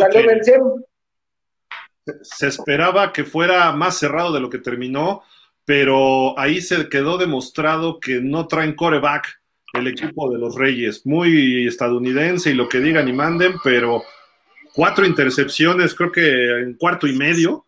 Las tres primeras series ya lo habían interceptado y pases terribles, ¿no? Eh, algo que está muy mal allá en, Monterrey, nadie va, ya, ya, ya sé por qué, pues por el precio y porque la gente dice no quiero gastar en esto, deberían bajar los precios, mejor estadios llenos, que con esa entrada, pues mejor pones a la mitad del estadio y tienes más gente y se ve más, más ruido, ¿no? Se escucha más ruido. Pero ve Shelton Epler rolando a su izquierda y pum, el pase perfecto ahí en la esquinita. Creo que era Batiste, no sé, era Justice, perdón. Luego, esta otra intercepción a, este Patrick. Viene gol de campo y se ponen 10 por 0 los fundidores sobre los Reyes. Y dices, bueno, todavía hay chance porque tenían con qué y de repente se veían animados. Pero viene Patrick y este, este pase, vamos a ver, aquí está. Lo manda contra Tris. O sea, ¿qué onda? Sí tienes buenos receptores, pero estaba muy, muy desesperado. Tres series ofensivas, tres intercepciones, y luego ya, finalmente viene el pick six. El partido, a pesar de todo, la defensa de Reyes los estuvo conteniendo. Viene este pick six de fundidores, y aquí ya al final del segundo cuarto, como que ya se, eso fue como que la gota que derramó el, vaso para los Reyes, porque la segunda mitad ya tampoco fundidores, digamos que aplicó el acelerador a fondo, pero con lo que hizo los fue eh, pues acabando poco a poquito. Ahí en el tercer cuarto con 17-0, este pase. Eh, Epler con Batiste, con los que hicieron la jugada de la temporada pasada. Eh, quizá todos de amarillo, no sé, nunca había visto un equipo todo de amarillo, pero interesante para que los vean en la noche. Pero ve que pase, Marco, o sea, entre dos defensivos ahí, perfecto, se lo lleva por piernas este chiquitín Batiste, y 24-0 pintaba para blanqueada. Y viene este pase a la zona de anotación que lo tenía en las manos el receptor de Reyes y se lo arrebatan. Este pase sí fue bien mandado, pero mérito del defensivo que se llevó dos intercepciones. Viene Epler nuevamente, se quita, ve nomás estos movimientos, pues no vamos a decir nombres, el pase cruzadito ahí con Justice y rompe dos tacleadas, touchdown 31-0. El 7 que alcanza a meter Reyes fue pues ya porque estábamos en garbage time, ¿no? En tiempo basura. Mira, ve la otra toma Ve cómo manda el pase, un balazo ahí, Epler, sin duda, ya empieza lo que decía hace rato eh, José Luis, ¿no? Que las primeras semanas no se veían los equipos en ritmo. Algunos sí, pero fundidores se veía medio mal, mismos Reds no se veían enganchados en todo, aunque tuvieron buen primer partido. Dinos como que ya también se empieza a ver. Ya vemos por dónde va, aunque ya sabíamos qué equipos eran, pero ya estos equipos se ven embalados. Y Reyes, pues está viendo en cierta forma su limitante, ¿no? Yo obviamente los apoyo, me encanta el coach Alfaro, eh, yo esperaría que los Reyes sea un equipo más competitivo, pero si no se da, bueno, pues no importa, pero eh, creo que el partido estuvo más cerrado, por lo menos dos cuartos. obviamente tienes que jugar los cuatro cuartos y no lo pudo hacer Reyes. No sé, Marcos, si tú ves que Reyes pueda repuntar o si los jugadores ya están encaminados ¿eh? a lo que vimos el año pasado. Yo, creo que Reyes es un buen equipo, que es bien coachado por Alfaro. Yo creo que es va a ser la mejor temporada de, del coach Alfaro al frente de Reyes, no como en Mayas, que fue dos veces campeón, pero sí creo que ha ido creciendo y este y, y no, no se me hace como el famoso bulto que menciona Flash y Santi del que trajeron ahí de otro equipo. Este Patrick no es mal coreback, tuvo un mal día, sí, sí tuvo un mal día, como puede tenerlo alguno, pero no, de hecho no es un mal coreback. bueno, para mí Epler es el mejor. Pero el mejor. cada juego le interceptan. Sí, por eso el coach Alfaro estaba tan, este, por, algo llamó a esta casa hace un tiempo y eh, cuando dijeron que no iba a jugar este, a ese que le dicen AG9, que no iba a jugar su último de mayor, el coach Ernesto Alfaro echó una llamadita y dijo, bueno, ¿qué les parece si se viene a Reyes? Pero la verdad ya estaba todo muy encima. Y, por algo ahora entiendo por qué el coach Alfaro alzó el teléfono y, quiso este por allá a, un coreback, porque este es, este es hijo, le, está fallando. Y, el coach Alfaro... ofreció la Biblia adecuada. Y la verdad es que el coach Alfaro, es más, siempre que lo entrevistas te dice, este, este deporte no se debe llamar fútbol americano, se debe llamar coreback. Para él, el coreback es la clave de su equipo. En él basa todo. Y entonces ya me imagino cómo ha de haber estado con esas intercepciones. Ha de haber estado, bueno, ha de haber querido colgar a Patrick. Sí, de acuerdo. Santi, ¿tú viste, qué viste de este partido, perdón? Ah, bueno, pues desastrosa la participación de Shannon Patrick, cinco intercepciones patético, ¿verdad? Y cuatro de ellas pues fueron anotaciones, ¿verdad? Entonces, peor, peor desarrollo, peor labor, peor labor fue la que tuvo este Patrick en su presentación o en su, sí, en su primera temporada dentro de la LFA. Y bueno, lo otro positivo es de que ahora Epler no tuvo ninguna intercepción, a diferencia de otros encuentros en los que sí había tenido, y fueron tres pases de anotación, si no mal recuerdo, bueno, se mostró certero, se mostró con buenas hechuras y eso fue lo, lo, que yo rescato de este encuentro, ¿no? La diferencia de los dos quarterbacks, que uno supo aprovechar los errores del otro y bueno, pues ahí están fundidores, tres victorias eh, al hilo y, dispuestos a que van por el bicampeonato, van a ser contendientes y no hay que descuidarlos porque no sé si supieron que en la semana el coach eh, subió un Twitter donde hablaba de lo que significaba el fútbol americano.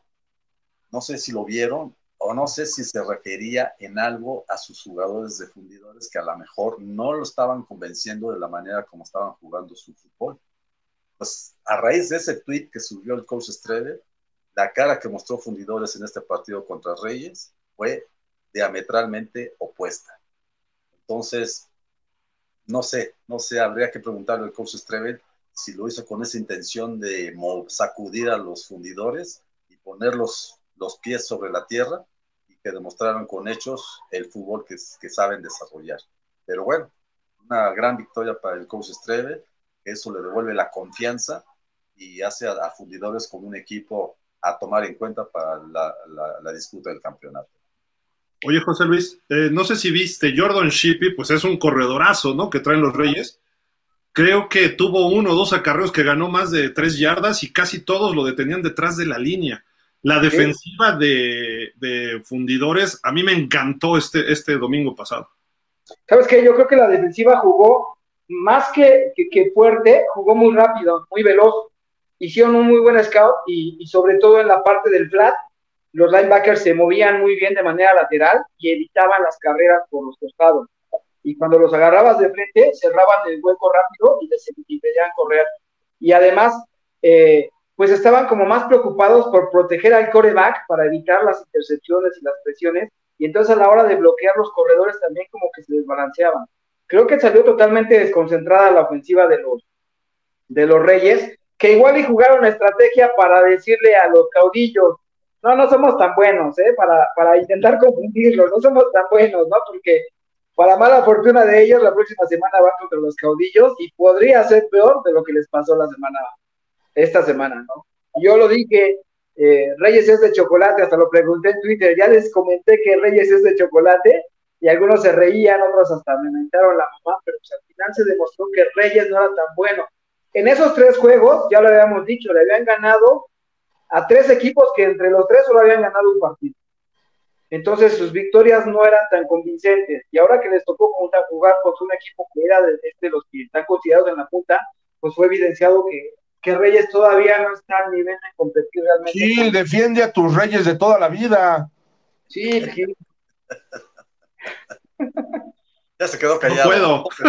Hoy no puedo. Hoy no sé cómo. Hoy, hoy no tengo argumentos.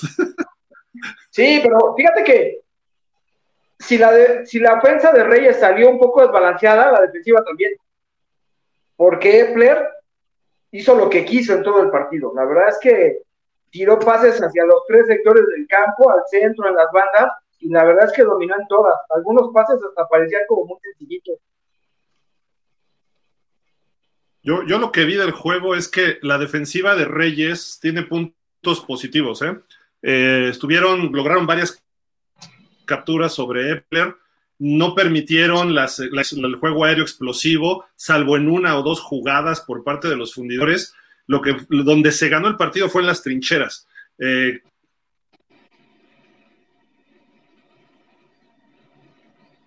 ya se pasmó. Ya no ya se, plasmó. Ya. Hola. Es que le duele hablar de los reyes. Sí, aquí hay complot contra los reyes. este, no, yo hablando de los reyes que perdieron en las trincheras y obviamente Patrick tuvo un partido para olvidar, pero entra Carlos Alberto Farías, me parece, el otro coreback, sí. muy pasado de peso y de repente hay una jugada que al final del segundo cuarto que podía correr o mandar un pase para afuera y, y ve, ve, a su corredor y se lo deja así como que corre tú, ¿no? O sea, dices, oye, ¿para qué lo metes si, si no está en ritmo, no? Y lo, lo, quizá porque Patrick llevaba tantas intercepciones, pero se vio muy mal Farías, que el año pasado cuando entró lo hizo bien, pero este año no. Es, eh, viejo, no pudo. Es un viejo conocido de, de, José Luis, no sé si lo recuerden Pumas, él estuvo en Pumas, Farías jugó ahí con mis hijos en Pumas, y luego se fue a Borregos Puebla, anduvo por ahí en Borregos Puebla, y este, era, le decíamos el beisbolista, porque venía del béisbol, él dejó el béisbol, era pitcher, y se vino de acá al, al fútbol americano. Y este, pero se, se de, fue a Guadalajara su último año, ¿no? Allá con, de, sí, con, estuvo con, con, Alfaro, estuvo con Alfaro. Este, eh, de niño siempre fue pesadito, o sea, pero ahora tiene un peso muy superior. O sea, es de esas personas que tienden a engordar y que si no se cuida, lo vemos como fuera de forma, parece como si estuviera fuera de forma, ¿no? Sí. Sí, digo, se, se, vio mal eso, ¿no? Y, no pudieron correr en todo el día los Reyes, que cuando corren facilita a Patrick o a Farías, porque tienen receptores estelares, ¿eh? Martin, Krul, y hay otro muchacho Hextel o Hextal que llegó este año, que son una copia calca de los receptores de fundidores, ¿eh? La cosa es que empiece a cuajar eh, y que Patrick no esté forzando pases, mejor que se coma a veces un balón que esté lanzando a donde hay doble o triple cobertura, pues no, no siempre, la mayor de las veces vas a perder, ¿no? Esos, esos este, pases, pero en fin, mis reyes los pusieron en su lugar esta semana y bien puesto, creo que dieron pelea, ¿eh? Dentro de todo, no quiero justificar porque el marcador sí es escandaloso, pero la defensiva se puso al tiro, ¿eh? No los Muy... quiero defender de más. ¿Eh? No los quiero defender de más, pero... Sí, no, no, exacto. O sea, Oye, es ¿sabes que qué? A mí, puedes de los comentarios que han hecho, a mí sí me gusta el uniforme amarillo de los, de los fundidores, parece que es bonito. Se ve, si lo ves físicamente, se ve más bonito ahí que cuando lo ves en la pantalla. A y el de Reyes, el también, el de Reyes también es un uniforme bonito.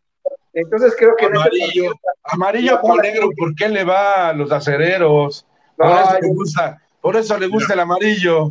Me mandaron mi forro de mi celular los fundidores. No, pero es un uniforme bonito, porque te digo que yo creo, de hecho lo ves en fotos y se ve muy bonito a la, a la transmisión, en fotos se ve muy bien, luce muy bien este uniforme, a mí sí me gusta, sí me gusta. Y Además, el de Reyes, son los colores de pausa. El de Reyes es una combinación Raptor con fundidores. Y el de Reyes es uno de los informes que, se me hacen más bonitos de la liga, en la combinación y todo se me hace bonito. De hecho, su casco me gusta mucho. De acuerdo. Pues así va la, el standing hasta el momento. Ajá. No, no. Bueno, ahí está Caudillos como el único invicto hasta el momento. Luego con 3-1 están los Reds, que por el primer criterio entiendo es los puntos admitidos. Tienen 72 nada más. Luego vienen los Reyes con 74 a pesar de la derrota. Dinos con 75, muy parecidos en general estos tres equipos en ganados y perdidos, puntos anotados y puntos eh, recibidos. Luego los fundidores, que son de los que más puntos meten, pero también les meten bastante, tienen que ajustar por ahí. Luego con 2-2 están los galgos, los galgos que todo el mundo pensaría que hubieran estado hasta abajo. Raptors también sorprende con 1-3, quizás esperaríamos que estuviera por lo menos 2-2. Y después Mexicas también con 1-3. Jefes y Gallos Negros no han ganado hasta el momento, así de que, pues así va. Prácticamente ya esta semana llegamos a la mitad de la temporada regular. Eh, los partidos, bueno, inician este, es el sábado, me parece, sí, el sábado. Los caudillos visitando a los reyes, decías, este, Joslar. Pues, o sea, salen de Guatemala y entran a Guatepeor. Como dijeran los vulgares, de por se va a ver ese partido. no, sí puede ser un partido complicado, pero yo creo que hacer en Chihuahua va a ser mucho más complicado para los Reyes. Va a ser en Zapopan. Va a ser en, Reyes, ¿no? Ah, va a ser allá en. Sí, en la fortaleza. Pensé que era allá en, en, en, Chihuahua. Quizá, quizá entonces pueda, pueda ayudarles un poco el ser locales. Caudillos por siete puntos. Yo creo que se queda corto, ¿no? Quizá por el factor visita, José Luis. Sí, pues, en las apuestas estaba Caudillos mega arriba de los mexicas y al final ve. 14 y medio, algo así marcaba, ¿no? Sí, estaban arriba. ¿Con quién vas y por qué? Eh, yo creo que Caudillos, porque sigue siendo un equipo muy sólido y creo que, que Reyes, Reyes no tiene esa solidez. No, no creo que ni siquiera puedan aprovechar en casa. Caudillos tiene mucho más herramientas y creo que Caudillos va a ganar por más de 10 puntos. Oh. Mi estimado Santi, ¿cómo ves este duelo? Yo con mis caudillos de toda la vida, porque la, lección que aprendieron la semana pasada con Mexicas, no la, no la van a volver a repetir contra Reyes. Hubiera sido bueno que los dos equipos hubieran llegado invictos, no fue el caso y bueno, pues ahora la ventaja es para caudillos. Va a ser un partido cerrado. El problema aquí que veo para el coach eh, Alfaro es qué va a hacer para que Shannon Patrick sea eficiente en sus envíos o en su accionar y, poder hacer competitivos a su equipo ante los caudillos que es, el invicto. Pero bueno, va a ser un... ¿Sabes cuál va a ser un punto ahí, Santi? Que yo creo que va a ser clave en el partido, los regresos de patada con Manigo.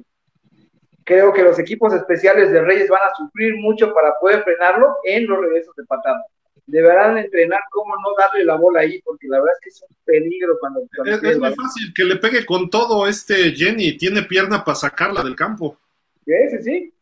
Alejársela lo más que pueda, porque Manigo sí es una, una herramienta impresionante para sobre todo para los regresos.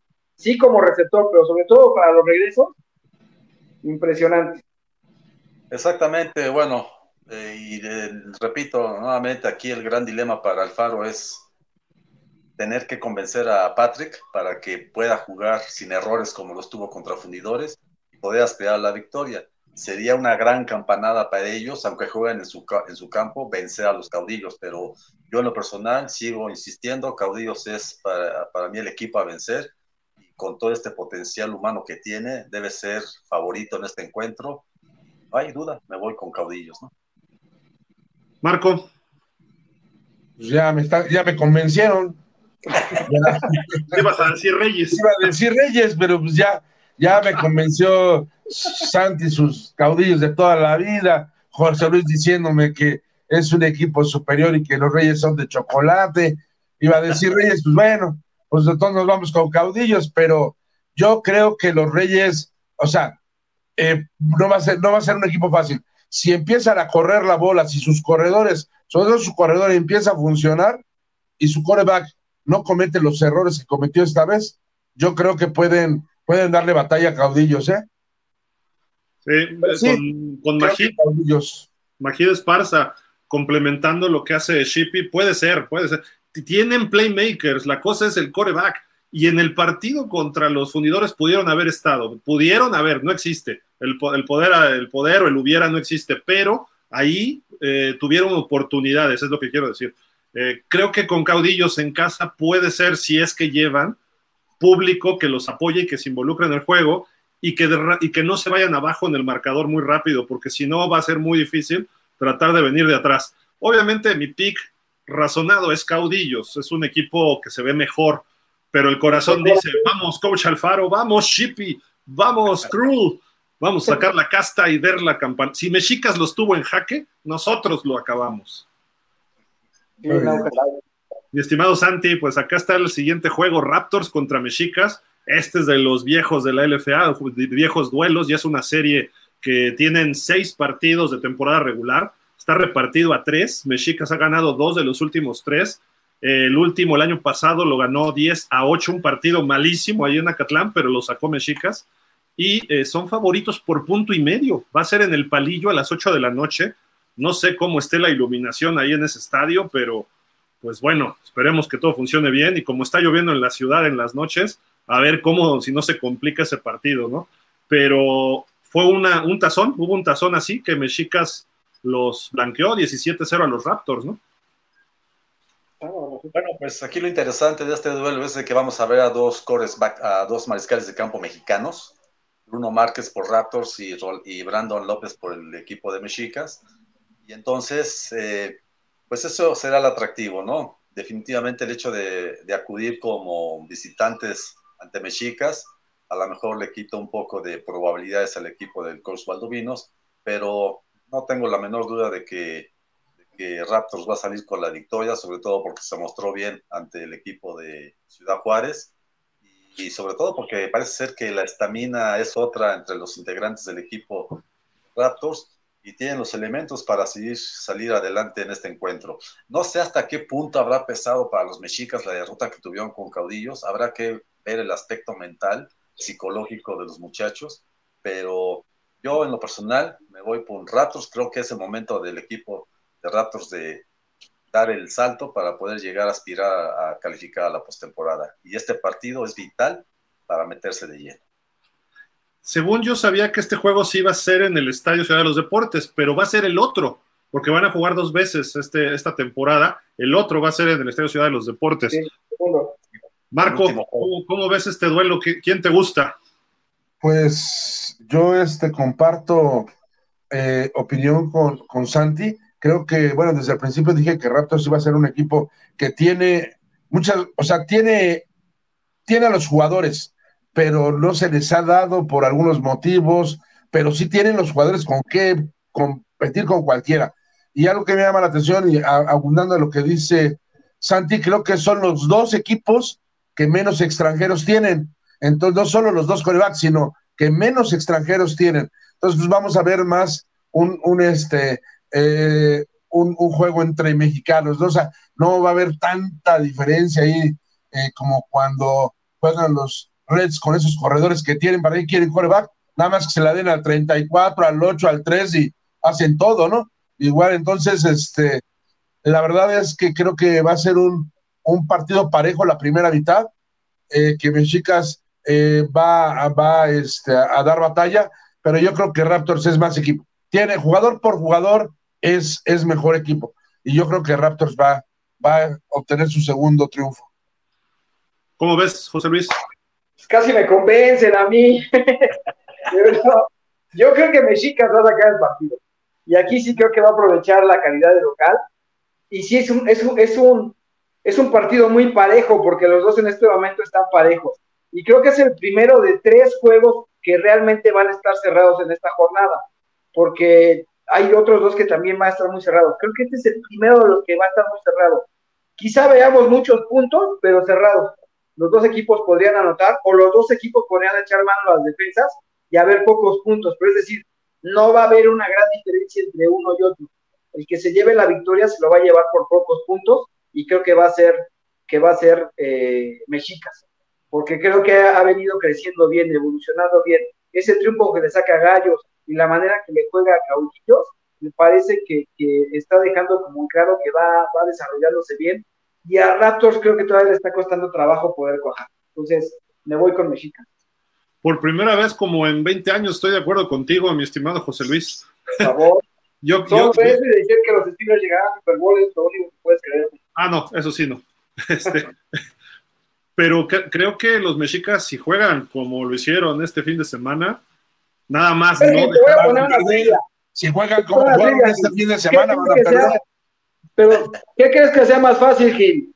¿Que los Steelers lleguen al Super Bowl este año o que los Dinos tengan un García como quarterback el próximo? Ah, no, los Steelers llegan al Super Bowl. Eric Niño es superior a todos. Totalmente. Alex García, fíjate, Alex García, me voy, voy a este. Coach McDaniel, sí, Alex García. Ya está en Miami, Alex García, no te preocupes, Marco. Ya está. Sale. Olvídate de los dinos, lo mandamos a Miami. Entonces, Santi 2-2. Una apuesta, ¿no? Para que. Pues, que van a ganar los mexicanos, dicen aquellos. Marco es el responsable de llevar los picks y no nos ha dicho cómo vamos, ¿eh? pero Luego no pagan, me acuerdo que hace dos años gané los picks. ¿Se te pagó? ¿Se te pagó? Pregúntale a Álvaro, Álvaro Morales. En pagos ahí de, en, en, abonos. Ah, es que lo metimos allá TV Azteca, bancos, pagos chiquitos. Ah, no, pues sí. Oye, este, Marco, pues ahí están los Reds contra los jefes allá en Ciudad Juárez. Eh, pues 0-4 los jefes con coach, bueno, sin coach, vamos a ver quién nombran head coach. Ese es el domingo a las 2 de la tarde. Eh, jugaron el año pasado en la FAM y ganó los rojos 16-14. Salen favoritos Reds por 6 puntos. Eh, ¿Cómo lo ves este juego? No, yo, yo creo que este que los, los Reds van a van a sumar otro triunfo, se van a poner 4-1. Este porque parece que no, pero sí pesa, es decir, sin, sin tener head coach, ¿cómo entrenas? ¿Cómo predicas en la semana? Cuando, este, ¿Cómo le cambias el chip a, los jugadores cuando vas 0-4, aun cuando no eres un equipo malo y, eres, o sea, yo considero que tiene buenos jugadores los jefes, pero el cambiar el chip en, en, unos días, el ir 0-4 y, enfrentar al equipo campeón, porque finalmente los Reds es el equipo campeón de la FAM, entonces, la verdad es que yo no veo cómo los jefes de baile. Y además, tener a, lo, que digo de los Reds, su coreback. ¿Para qué quieren coreback? Este, si con esos corredores que tienen, apabullan a todos. Claro, el año que entra, a lo mejor ahí con el número 9 va a ser otra cosa, ¿no? Pero. Este... jugar en un solo equipo, Marco, espérate. Tú lo quieres en todos. No, no, no. Yo dije, a mí me hubiera gustado verlo en Dinos. Ah, ya, ya, ya. eso a mí, a mí me hubiera gustado pero a él creo que le gustaría más vestirse de rojo. Eso creo yo. A él le gustaría traer el 9 rojo. Pero, ¿lo crees tú nada más porque se te ocurrió o porque lo crees en serio? Porque lo conozco, lo conozco y, sé que le gustaría estar al lado de Coach Rivera. Porque ya leí su diario. Ya leí su diario, exactamente. A ver, José Luis hace lo mismo con su hijo, ¿eh? Entonces, Reds. Reds. José Luis, ¿cuánto ganan los Reds? Fíjate que yo creo que va a ser un juego más cerrado de lo que todos pudiéramos pensar. Porque sigo pensando que, eh, que Jefes es un buen equipo. Jugando en su casa es un buen equipo. Nos espera un partido de 40 grados de temperatura y eso le podría afectar a los Reds, porque allá el calor está con todo. Eh, el estadio tiene un mayor aforo y cuando menos va a haber 6 o 7 mil aficionados. El año pasado jugaron y Jefes estuvo así de ganarle a los rojos. Terminó, si no mal recuerdo, 16-14 el partido. Lo sacaron los rojos, pero Jefes estuvo a punto. Perdieron porque creo que Rojos le interceptó como seis pases a, a y por eso perdieron, pero estuvieron a punto de ganarle. Entonces creo que van a salir motivados. Efectivamente no hay head coach todavía, pero creo que tienen buen talento para dar pelea. Entonces, yo creo que gana Reds, pero no, no de manera muy clara. Creo que sí le va a costar trabajo enfrentarse a ese equipo, ¿no? Porque además, eh, también creo que, que, si van a probar sus dos quarterbacks mexicanos, van a perder esta parte de buscar correr y solamente van a correr con sus corredores, pero el coreback creo que se van a cuidar el ataque aéreo. Y aquí hay que tomar en cuenta algo seguramente va a ser un plan de juego totalmente distinto al scout que ya tenía Rojo, que el scout que ya tenía Reds.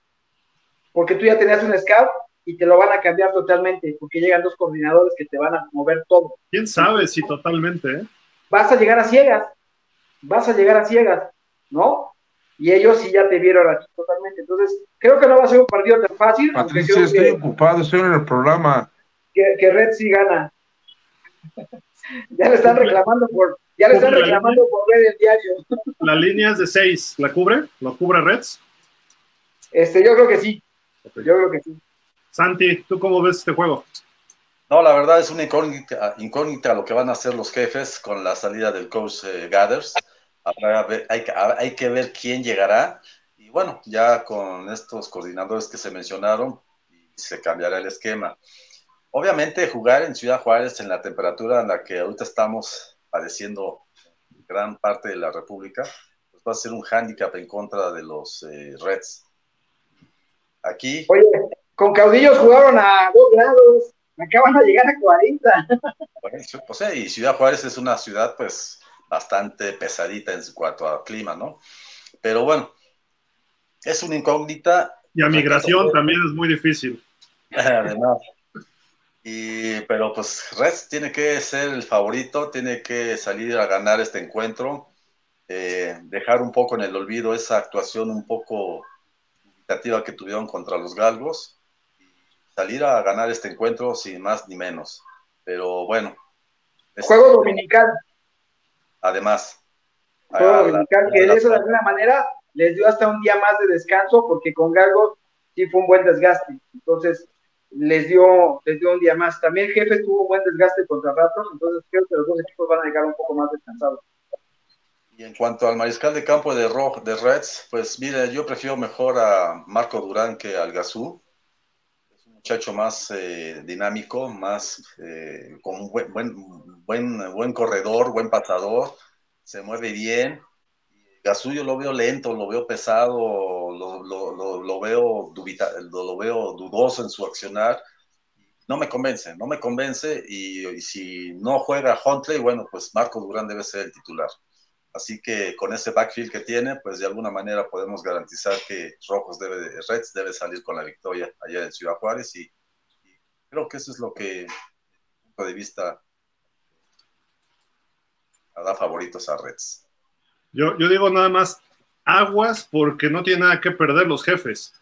Y es un equipo que ha dado pelea a equipos de alto nivel, sobre todo los Dinos, ¿no? Fue un partido muy duro y cuando un equipo juega así, es 10 veces más peligroso que los caudillos. Entonces los Reds, que tienen que viajar, ir al calor y eso, les puede pesar. A pesar de ello, voy con los Reds. ¿no? Porque... Y su ataque aéreo es muy bueno. El coreback de, de, jefes es muy bueno. No ha podido explotar quizá porque no tenía un coordinador adecuado. Pero ya con Randall quizás les logra explotar las cualidades, porque es un coreback muy bueno no, han jugado tan mal, ¿eh? O sea, siendo realistas, pero si traen broncas internas, a lo mejor este partido, así como digo, que no tiene nada que perder, a lo mejor ya es la implosión de los jefes, ¿no? Esperemos que no ocurra eso. Pero por eso yo voy con los Reds, por ahí de entre 6 y 10 puntos, sí creo que saquen el partido. Eh, vamos contigo, Marco, ¿sí, va? Llevamos, llevamos dos partidos cerrados. Mexicas Raptor y, y Reds contra, jefes y ahora viene el que creo que va a ser más cerrado. Gallos Galgos, domingo a las 6 de la tarde allá en el Estadio Caliente. Los Galgos están 2-2. No, ese no es el que estaba cerrado. Pensaba que era cerrado. Los Gallos no han ganado 0-4. El año pasado fue el primer partido de los Galgos en la LFA. Les ganan 1-0. Eh, fue 33-9 precisamente en ese estadio. Los Galgos salen favoritos por 4 puntos. Marco, ¿qué onda con este juego? Está bueno, ¿no? Pues bueno, no, no creo que sea el juego que todo el mundo queremos ver, o sea, pero, pero los galgos la verdad es que lo han hecho bien. Y, los gallos también es que han dado batalla en algunos partidos. Cuando menos lo esperas han dado batalla. Y estuvieron así, este, muy cerquita en algunos juegos, excepto este último que sí les dieron, este, hasta con la cubeta, pero la verdad es que han estado más o menos cerrados sus juegos, han, han, dado batalla. Pero sí creo que Galgos tiene más equipos, sus extranjeros son, deben imponerse, juegan en casa, entonces yo sí creo que, que van a llevarse la victoria y no por cuatro puntos, sino yo sí lo veo por, lo, por siete, ¿no? Por lo menos. José Luis, ¿también tú? Sí, yo creo que Galgos en casa va, va a sacar el talento y mediante el ataque aéreo le van a dominar a los gallos. También creo que no va a ser por, va a ser por un, buen margen de números, porque Galgos, ya lo decía, me, dejó ver que es un mejor equipo de lo que muchos a la distancia habíamos pensado. Es un equipo más sólido. Y entonces yo creo que aprendieron las lecciones esta semana y que ahora su mente sí está puesta en la postemporada. Y ellos saben que este tipo de partidos no los pueden perder. Entonces eh, van a salir a jugarle con todo a los gallos y yo creo que van a sacar la victoria de manera sencilla. O así va a ser una victoria clara Se me hace que alguien no ve pausa de los dos minutos. Yo vengo diciendo de los galgos que es un equipazo desde el principio de temporada, pero nadie me cree. El año pasado, ¿no? Desde, no. Santi, ¿cómo ves este juego? No, definitivamente pienso que. Perdón. Si quieres dar tu punto de vista, Gil, yo te regreso, ¿no? No, yo, yo, creo que los galgos van a salir eh, avante, quizá más o menos como los dinos, un treinta y tantos a siete, a diez, por la explosividad ofensiva. Eric Niño y los receptores de dinos mostraron cómo atacar a este equipo y tiene, más habilidades ahí el equipo de, Galgos, o sea, no más, no más habilidades, creo que tiene más dinos, pero tienen más explosividad con Massington y con Terrence Williams. Entonces, creo que va a ser la segunda victoria en casa para los Galgos y ahí van a, no sé qué tan fácil, pero a lo mejor un 31-17, una cosa así, sí. Eh, no sé, Santi, si tú veas que pueda ganar Gallos. No, definitivamente, ya lo decía yo eh, cuando hablamos de Galgos, en su casa va a ser muy difícil vencerlo y con esa tripleta de jugadores, Boykin como Mariscal de Campo sus receptores Massington y, Williams, van a, dar, van a dar muchos dolores de cabeza. Ya lo demostraron contra Reds, eh, el perímetro del equipo de Gallos está muy endeble, ya lo demostró Niño al lanzarles cuatro pares de anotación. No tengo la menor duda de que Galgos va a sacar su, su tercera victoria hay que tener mucho cuidado con este equipo, porque la verdad no va a ser fácil contendiente. Así que no hay duda, yo me voy con Galgos. Todos, todos galgos ahí. Al año pasado todos hubiéramos dicho todos gallos, ¿no? Pero bueno. Fíjate, se con el primer. Perdón, Galgo, que nada más mencionar. que hoy tuvo. Visitando a los Dinos, los dos equipos con 3-1, el clásico norteño del LFA el lunes por la noche 7, 7 pm allá en el Estadio Francisco y Madero, Casa de los Dinos, el estadio de béisbol de los Araperos, ahí que eh, la iluminación está excelente, nada más hay que tener cuidado con una esquina del campo, pero eh, la verdad se, presta para un verdadero partidazo. Eh, se han enfrentado desde la segunda temporada de la historia del LFA, que fue en el 17. Dinos está 5-3 en esta serie y han ganado los últimos tres el año pasado terminaron en serie, series extra, fue la semana 2 de, esta, de esa temporada, que ganaron 24-17. Los fundidores salen favoritos por dos y medio. O sea, ¿cómo? Yo creo que los Dinos deberían haber salido favoritos en casa, pero bueno, eh, José Luis, partidazo, ¿no? Que nos espere el lunes. Sí, creo que este va a ser un, gran juego, este, muy apretado, creo yo, va a ser un juego apretado en el que ahí sí es difícil dar dar una, un ganador o un pronóstico porque los dos van creciendo bien. Me parece un buen juego. Yo ya tengo a, quien creo que va a ganar, pero este, bueno, yo creo que los Dinos van a sacar la victoria aprovechando que están en casa eh, y aprovechándose de, eh, de sus herramientas, ¿no? Niño y la carrera, sobre todo. Me parece que van a sacar la victoria, pero va a ser un buen juego, va a ser un buen partido. Además, es el primer lunes por la noche que se juega en la liga. Entonces, eso le pone un extra, ¿no? Vamos a tener ahora sí, el lunes por la noche vamos a poder ver un partido y eso, y eso va, a ser interesante. Ojalá y le pongan una buena narración. ¿Una buena qué? Narración, porque ah. si no, ay, bueno. Sí. Santi, dinos, recibiendo fundidores el lunes. Sí, nada más, así que Monday Night Football en la LFA, ¿verdad?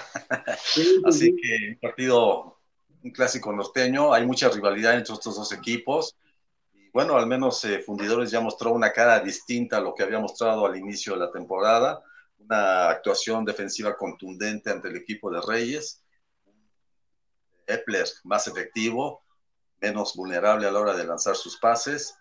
Bueno, esta dúo de receptores como son Justice y Batiste, la verdad, este, y qué decir de su corredor McAllister número 9, que también le da poder ofensivo al equipo del coach, del coach de Strebel, pues va a ser muy interesante. Les toca ir a Saltillo, no va a ser fácil. Saltillo, Dinos, eh, ha ido incrementando también su nivel de juego. Eric Niño viene demostrando que tiene la capacidad para estar al frente del ataque del equipo de Saltillo. Así que un juego de pronóstico reservado, yo siento que va a ser muy cerrado, pero en el papel, en el papel debo favorecerme o debo irme con los dinos, ¿no? Así que ojalá el espectáculo sea agradable, sea bueno para toda la afición que vaya al, Francisco y Madero y, que sea un espectáculo digno de la LFA y sobre todo de la calidad de los jugadores que van a estar ahí enfrentándose. Marco. Pues creo que va a ser el mejor partido de la semana, ¿no?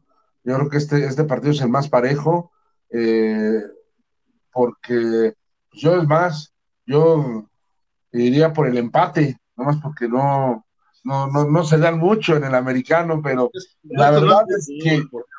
No, no, pero la verdad es que están muy parejos. Lo acabas de mencionar, que, el, que este, se fueron a series extras, creo, el, el año anterior. Entonces, ¿eso qué quiere decir? Pues que igualaron en el, en el tiempo en el tiempo normal. Así es que yo sí lo veo muy, muy parejo, pero bueno, si al principio de la temporada Dinos fue mi favorito, pues tengo que ir con ellos. Así es que por dos puntos me quedo con Dinos. Ok. Yo, yo también voy con Dinos por el hecho de jugar en casa. Si la, si la directiva de los Dinos puede acercar al público al campo, va a ser un factor más, porque están muy retirados, porque está como en ángulo por ser de béisbol y es el estadio donde más gente va. Entonces, si los puedes acercar de alguna forma al campo, híjole, eso todavía va a ayudarles más. Eh, el año pasado fue un partidazo, me acuerdo de ese juego, y los Dinos, eh, al final Fundidores creo que empató, si no mal recuerdo, porque estaban perdiendo. Se esperaba que fuera el tazón, pero los gallos se colaron ahí en la semifinal. Eh, Dinos otra vez es favorito y los fundidores ni se diga, y ya están jugando bien los dos. creo que ellos y caudillos y abajito los Reds son los equipos que hasta hoy, hasta el día de hoy se han visto mejor. Entonces, el que gane creo que le puede competir más directamente a Caudillos. Y voy con Dinos, voy con Dinos por el hecho de estar en casa y porque los veo que pueden explotar más. Ojo, porque si los fundidores detienen el juego terrestre de Dinos como detuvieron el de Reyes, entonces Dinos se va a ver en problemas porque no solo era el juego terrestre, sino había mucha presión sobre el coreback de los Reyes. Igual puede ocurrirle a Eric Niño y no sé cómo, ahí vamos a ver si Eric Niño puede responder bajo presión. Tiene, tiene receptores y a lo mejor eh, Carlos Rosado puede contrarrestar eso. Y ojo, hay una ausencia en la línea ofensiva de los Dinos, eh, Brasea. Brasea está fuera todo el año con un problema de rodillas. Sí está Pruneda, pero pierden al tackle izquierdo. A lo mejor mueven a Pruneda de tackle izquierdo, no lo sé. Pero eh, ojo, ahí puede ser un factor donde estén penetrando constantemente los, los fundidores, ¿no? Vamos a ver. Y sí voy con Dinos, quizá tres puntos, a lo mejor hasta siete, pero sí muy cerrado el juego y de alternativas. Sí, va a estar cerrado. pues ya acabamos. No sé si quieren agregar algo más. Para el juego de galgos, el boleto más caro, 200 pesos, el más barato, 50. ¿De galgos? En galgos, allá en el Estadio Caliente. Entonces esperemos que sí. Estoy buscando el de Dinos, pero no lo encuentro, no me aparece por ningún lado, ni siquiera en la liga aparece el, costo de boletos de Dinos. Mira, aquí Araceli Tarín nos pregunta que cuánto cuesta el boleto en Monterrey. Saludos desde Chihuahua, dice. Dices que 900, ¿no, Marco? Sí, sí, sí, 900 en el Banorte. No, aquí está, en la zona de Black Room, en el Red Room, 200 pesos. El VIP, 200 pesos también y plateas allá en Tijuana, 200. Y luego ya la cabecera norte, la más barata, 50 pesos. Y de ahí boletos de 150, 100 y 70 pesos. Entonces. Oye, pero 900 no, no, es demasiado, yo creo que está más abajo, ¿no? 800, ¿cuál? Este, de los gallos, imagínate, con 0,4. El de gallos, o sea, 800, dices, ¿cómo ves? Según sé, en la página de la liga, ¿no? Ahí puedes encontrar las boleteras, ¿no? No, pero no aparece, no está. Ya lo busqué, pero no está en el Sí aparece el calendario y todo, pero no aparece eh, nada más aparece abono y ya no aparece activado venta de boletos ni nada. Pues no sé si quieren agregar algo más por ahí. Santi. No, no, Pues ya, este, yo creo que ya dijimos mucho sobre lo que se viene la próxima semana o esta semana más bien. Y pues la invitación a que los aficionados en las distintas... Fíjate, perdón. Sí, nada más para terminar el tema de los boletos. En Gallos, para esta semana que hubo, que hubo descuento, la zona baja sur de 800 bajó a 650. En la baja norte, de 800 a 650. Y en la baja centro, de 1000 bajó a 850. Entonces, pues cada quien ve, ve, ve cómo llevar su negocio, ¿no? En Reds estaba en 200 parejo. Ok.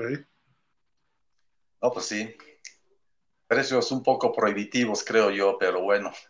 De repente dices, ay, caray, y es un bonito estadio de gallos, pero. Contestando a la pregunta que nos hacen, aquí dice boleto móvil para fundidores, aunque creo que es el abono, no sé, no. Dice lista de precios: 1500 pesos en el VIP y zona poniente 600 pesos. Fíjate pues cada quien ve el negocio a su manera, ¿no? Sí, es que la zona VIP es donde están los palcos, ¿no? Ahí en el estadio Banorte. Seguramente. Y zona poniente sí es la tribuna, pero del lado de... Es la... Va a ser la, este, la cabecera, por eso 600. Ajá, donde sí es más a, a, las orillas de lateral, pero a las orillas, lo que se ve. Nos dice por acá Damián Lascano, dice, hola chicos, saludos para todos. Pregunta, ¿el juego de Raptors Mexicas es el sábado en el palillo a un lado del Foro Sol? Pienso ir al juego, gracias, buenas noches. Sí, a las 8 de la noche. A las 8 ahí. Y ahí, le dice cerca ahí del, Foro Sol. ¿Eh? Fíjate, te doy, si quieres te doy los, los horarios. Reyes contra Caudillo, Estadio Fortaleza Azul a las 17 horas. Galgos contra Gallos Negros es el sábado, Estadio Caliente a las 19 horas. Eh, tiempo local, 21 horas, hora del centro. El sábado también, Mexicas contra Raptors a las 8 de la noche en el Palillo. El domingo a las 2 de la tarde, eh, Jefes contra Reds en el Estadio 20 de noviembre. Y el lunes, el primer lunes por la noche, a las 7 de la noche, Estadio Francisco y Madero, Guino recibe a Fundidores. Así está la jornada. Pero el de Gallos Galgos es el domingo, ¿eh? Está, lo está marcado el sábado. El, calendario de la LFA dice domingo a las 6 de la tarde. Ah, y, igual lo cambiaron porque en el calendario oficial está marcado sábado a las 7 de la noche en Galgos, en el Estadio Caliente, 7 horas local, 21 horas del centro. Sábado, no domingo. Bueno, así lo publicamos porque la LFA dice domingo 2 de abril, 6 de la tarde. Chequenlo ahí en la liga y vean los boletos y eso si van a ir, pero eh, esperemos que no haya discrepancias porque ese es un problema que enfrentan luego las ligas, que dicen un día y es otro y entonces ahí empieza a haber problemas y por eso luego la gente... cambios en un partido, pero no sé si fue en este, porque sí, hubo en un partido, pero no sé si fue en este. Yo creo que fue ese entonces, ¿no?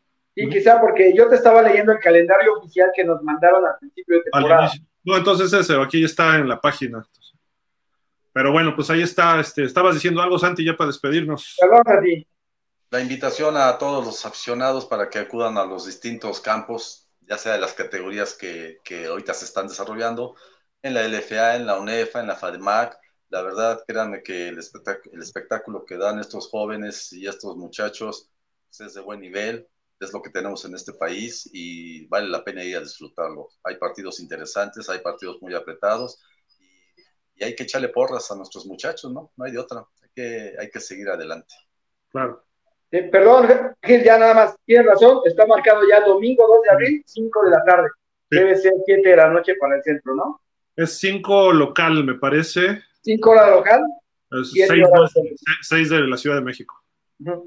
Entonces, digo, si no pueden ir a los estadios o están en otros estados, a través de pausa, la LFA está sacando todos los, los partidos en la página de Facebook. Ahí los pueden ver. Si están en una reunión el sábado, pongan la página de Facebook de pausa y ahí están viendo el partido.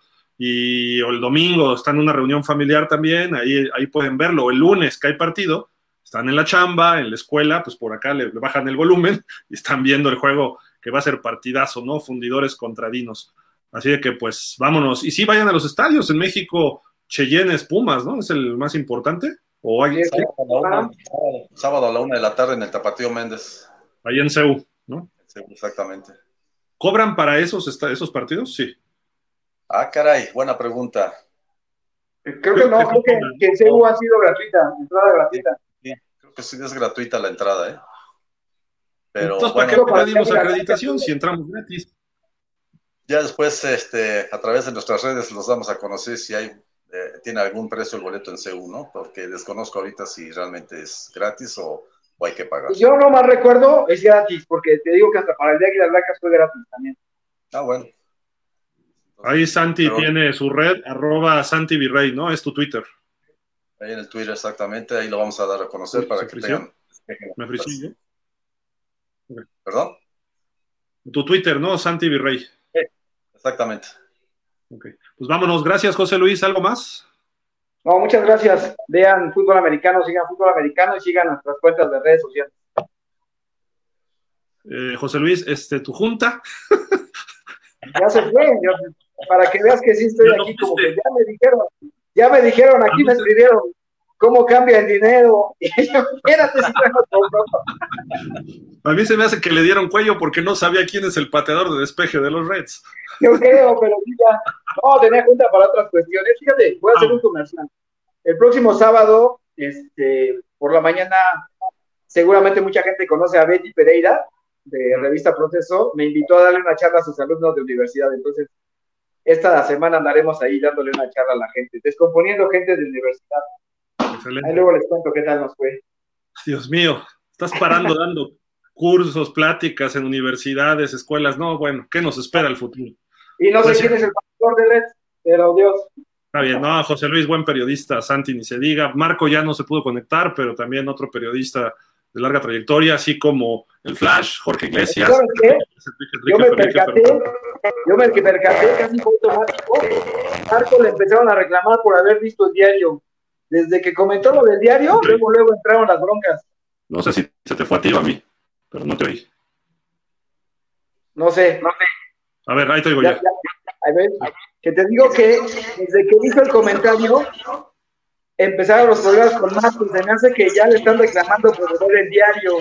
Entonces ya se tuvo que ir rápido porque le están ahí diciendo, ¿qué pasó con eso los diarios, sí, correcto, correcto. Pues vámonos, muchas gracias. Nos vemos el próximo miércoles y estén pendientes de las transmisiones de LFA a través de pausa de los dos minutos en su página de Facebook.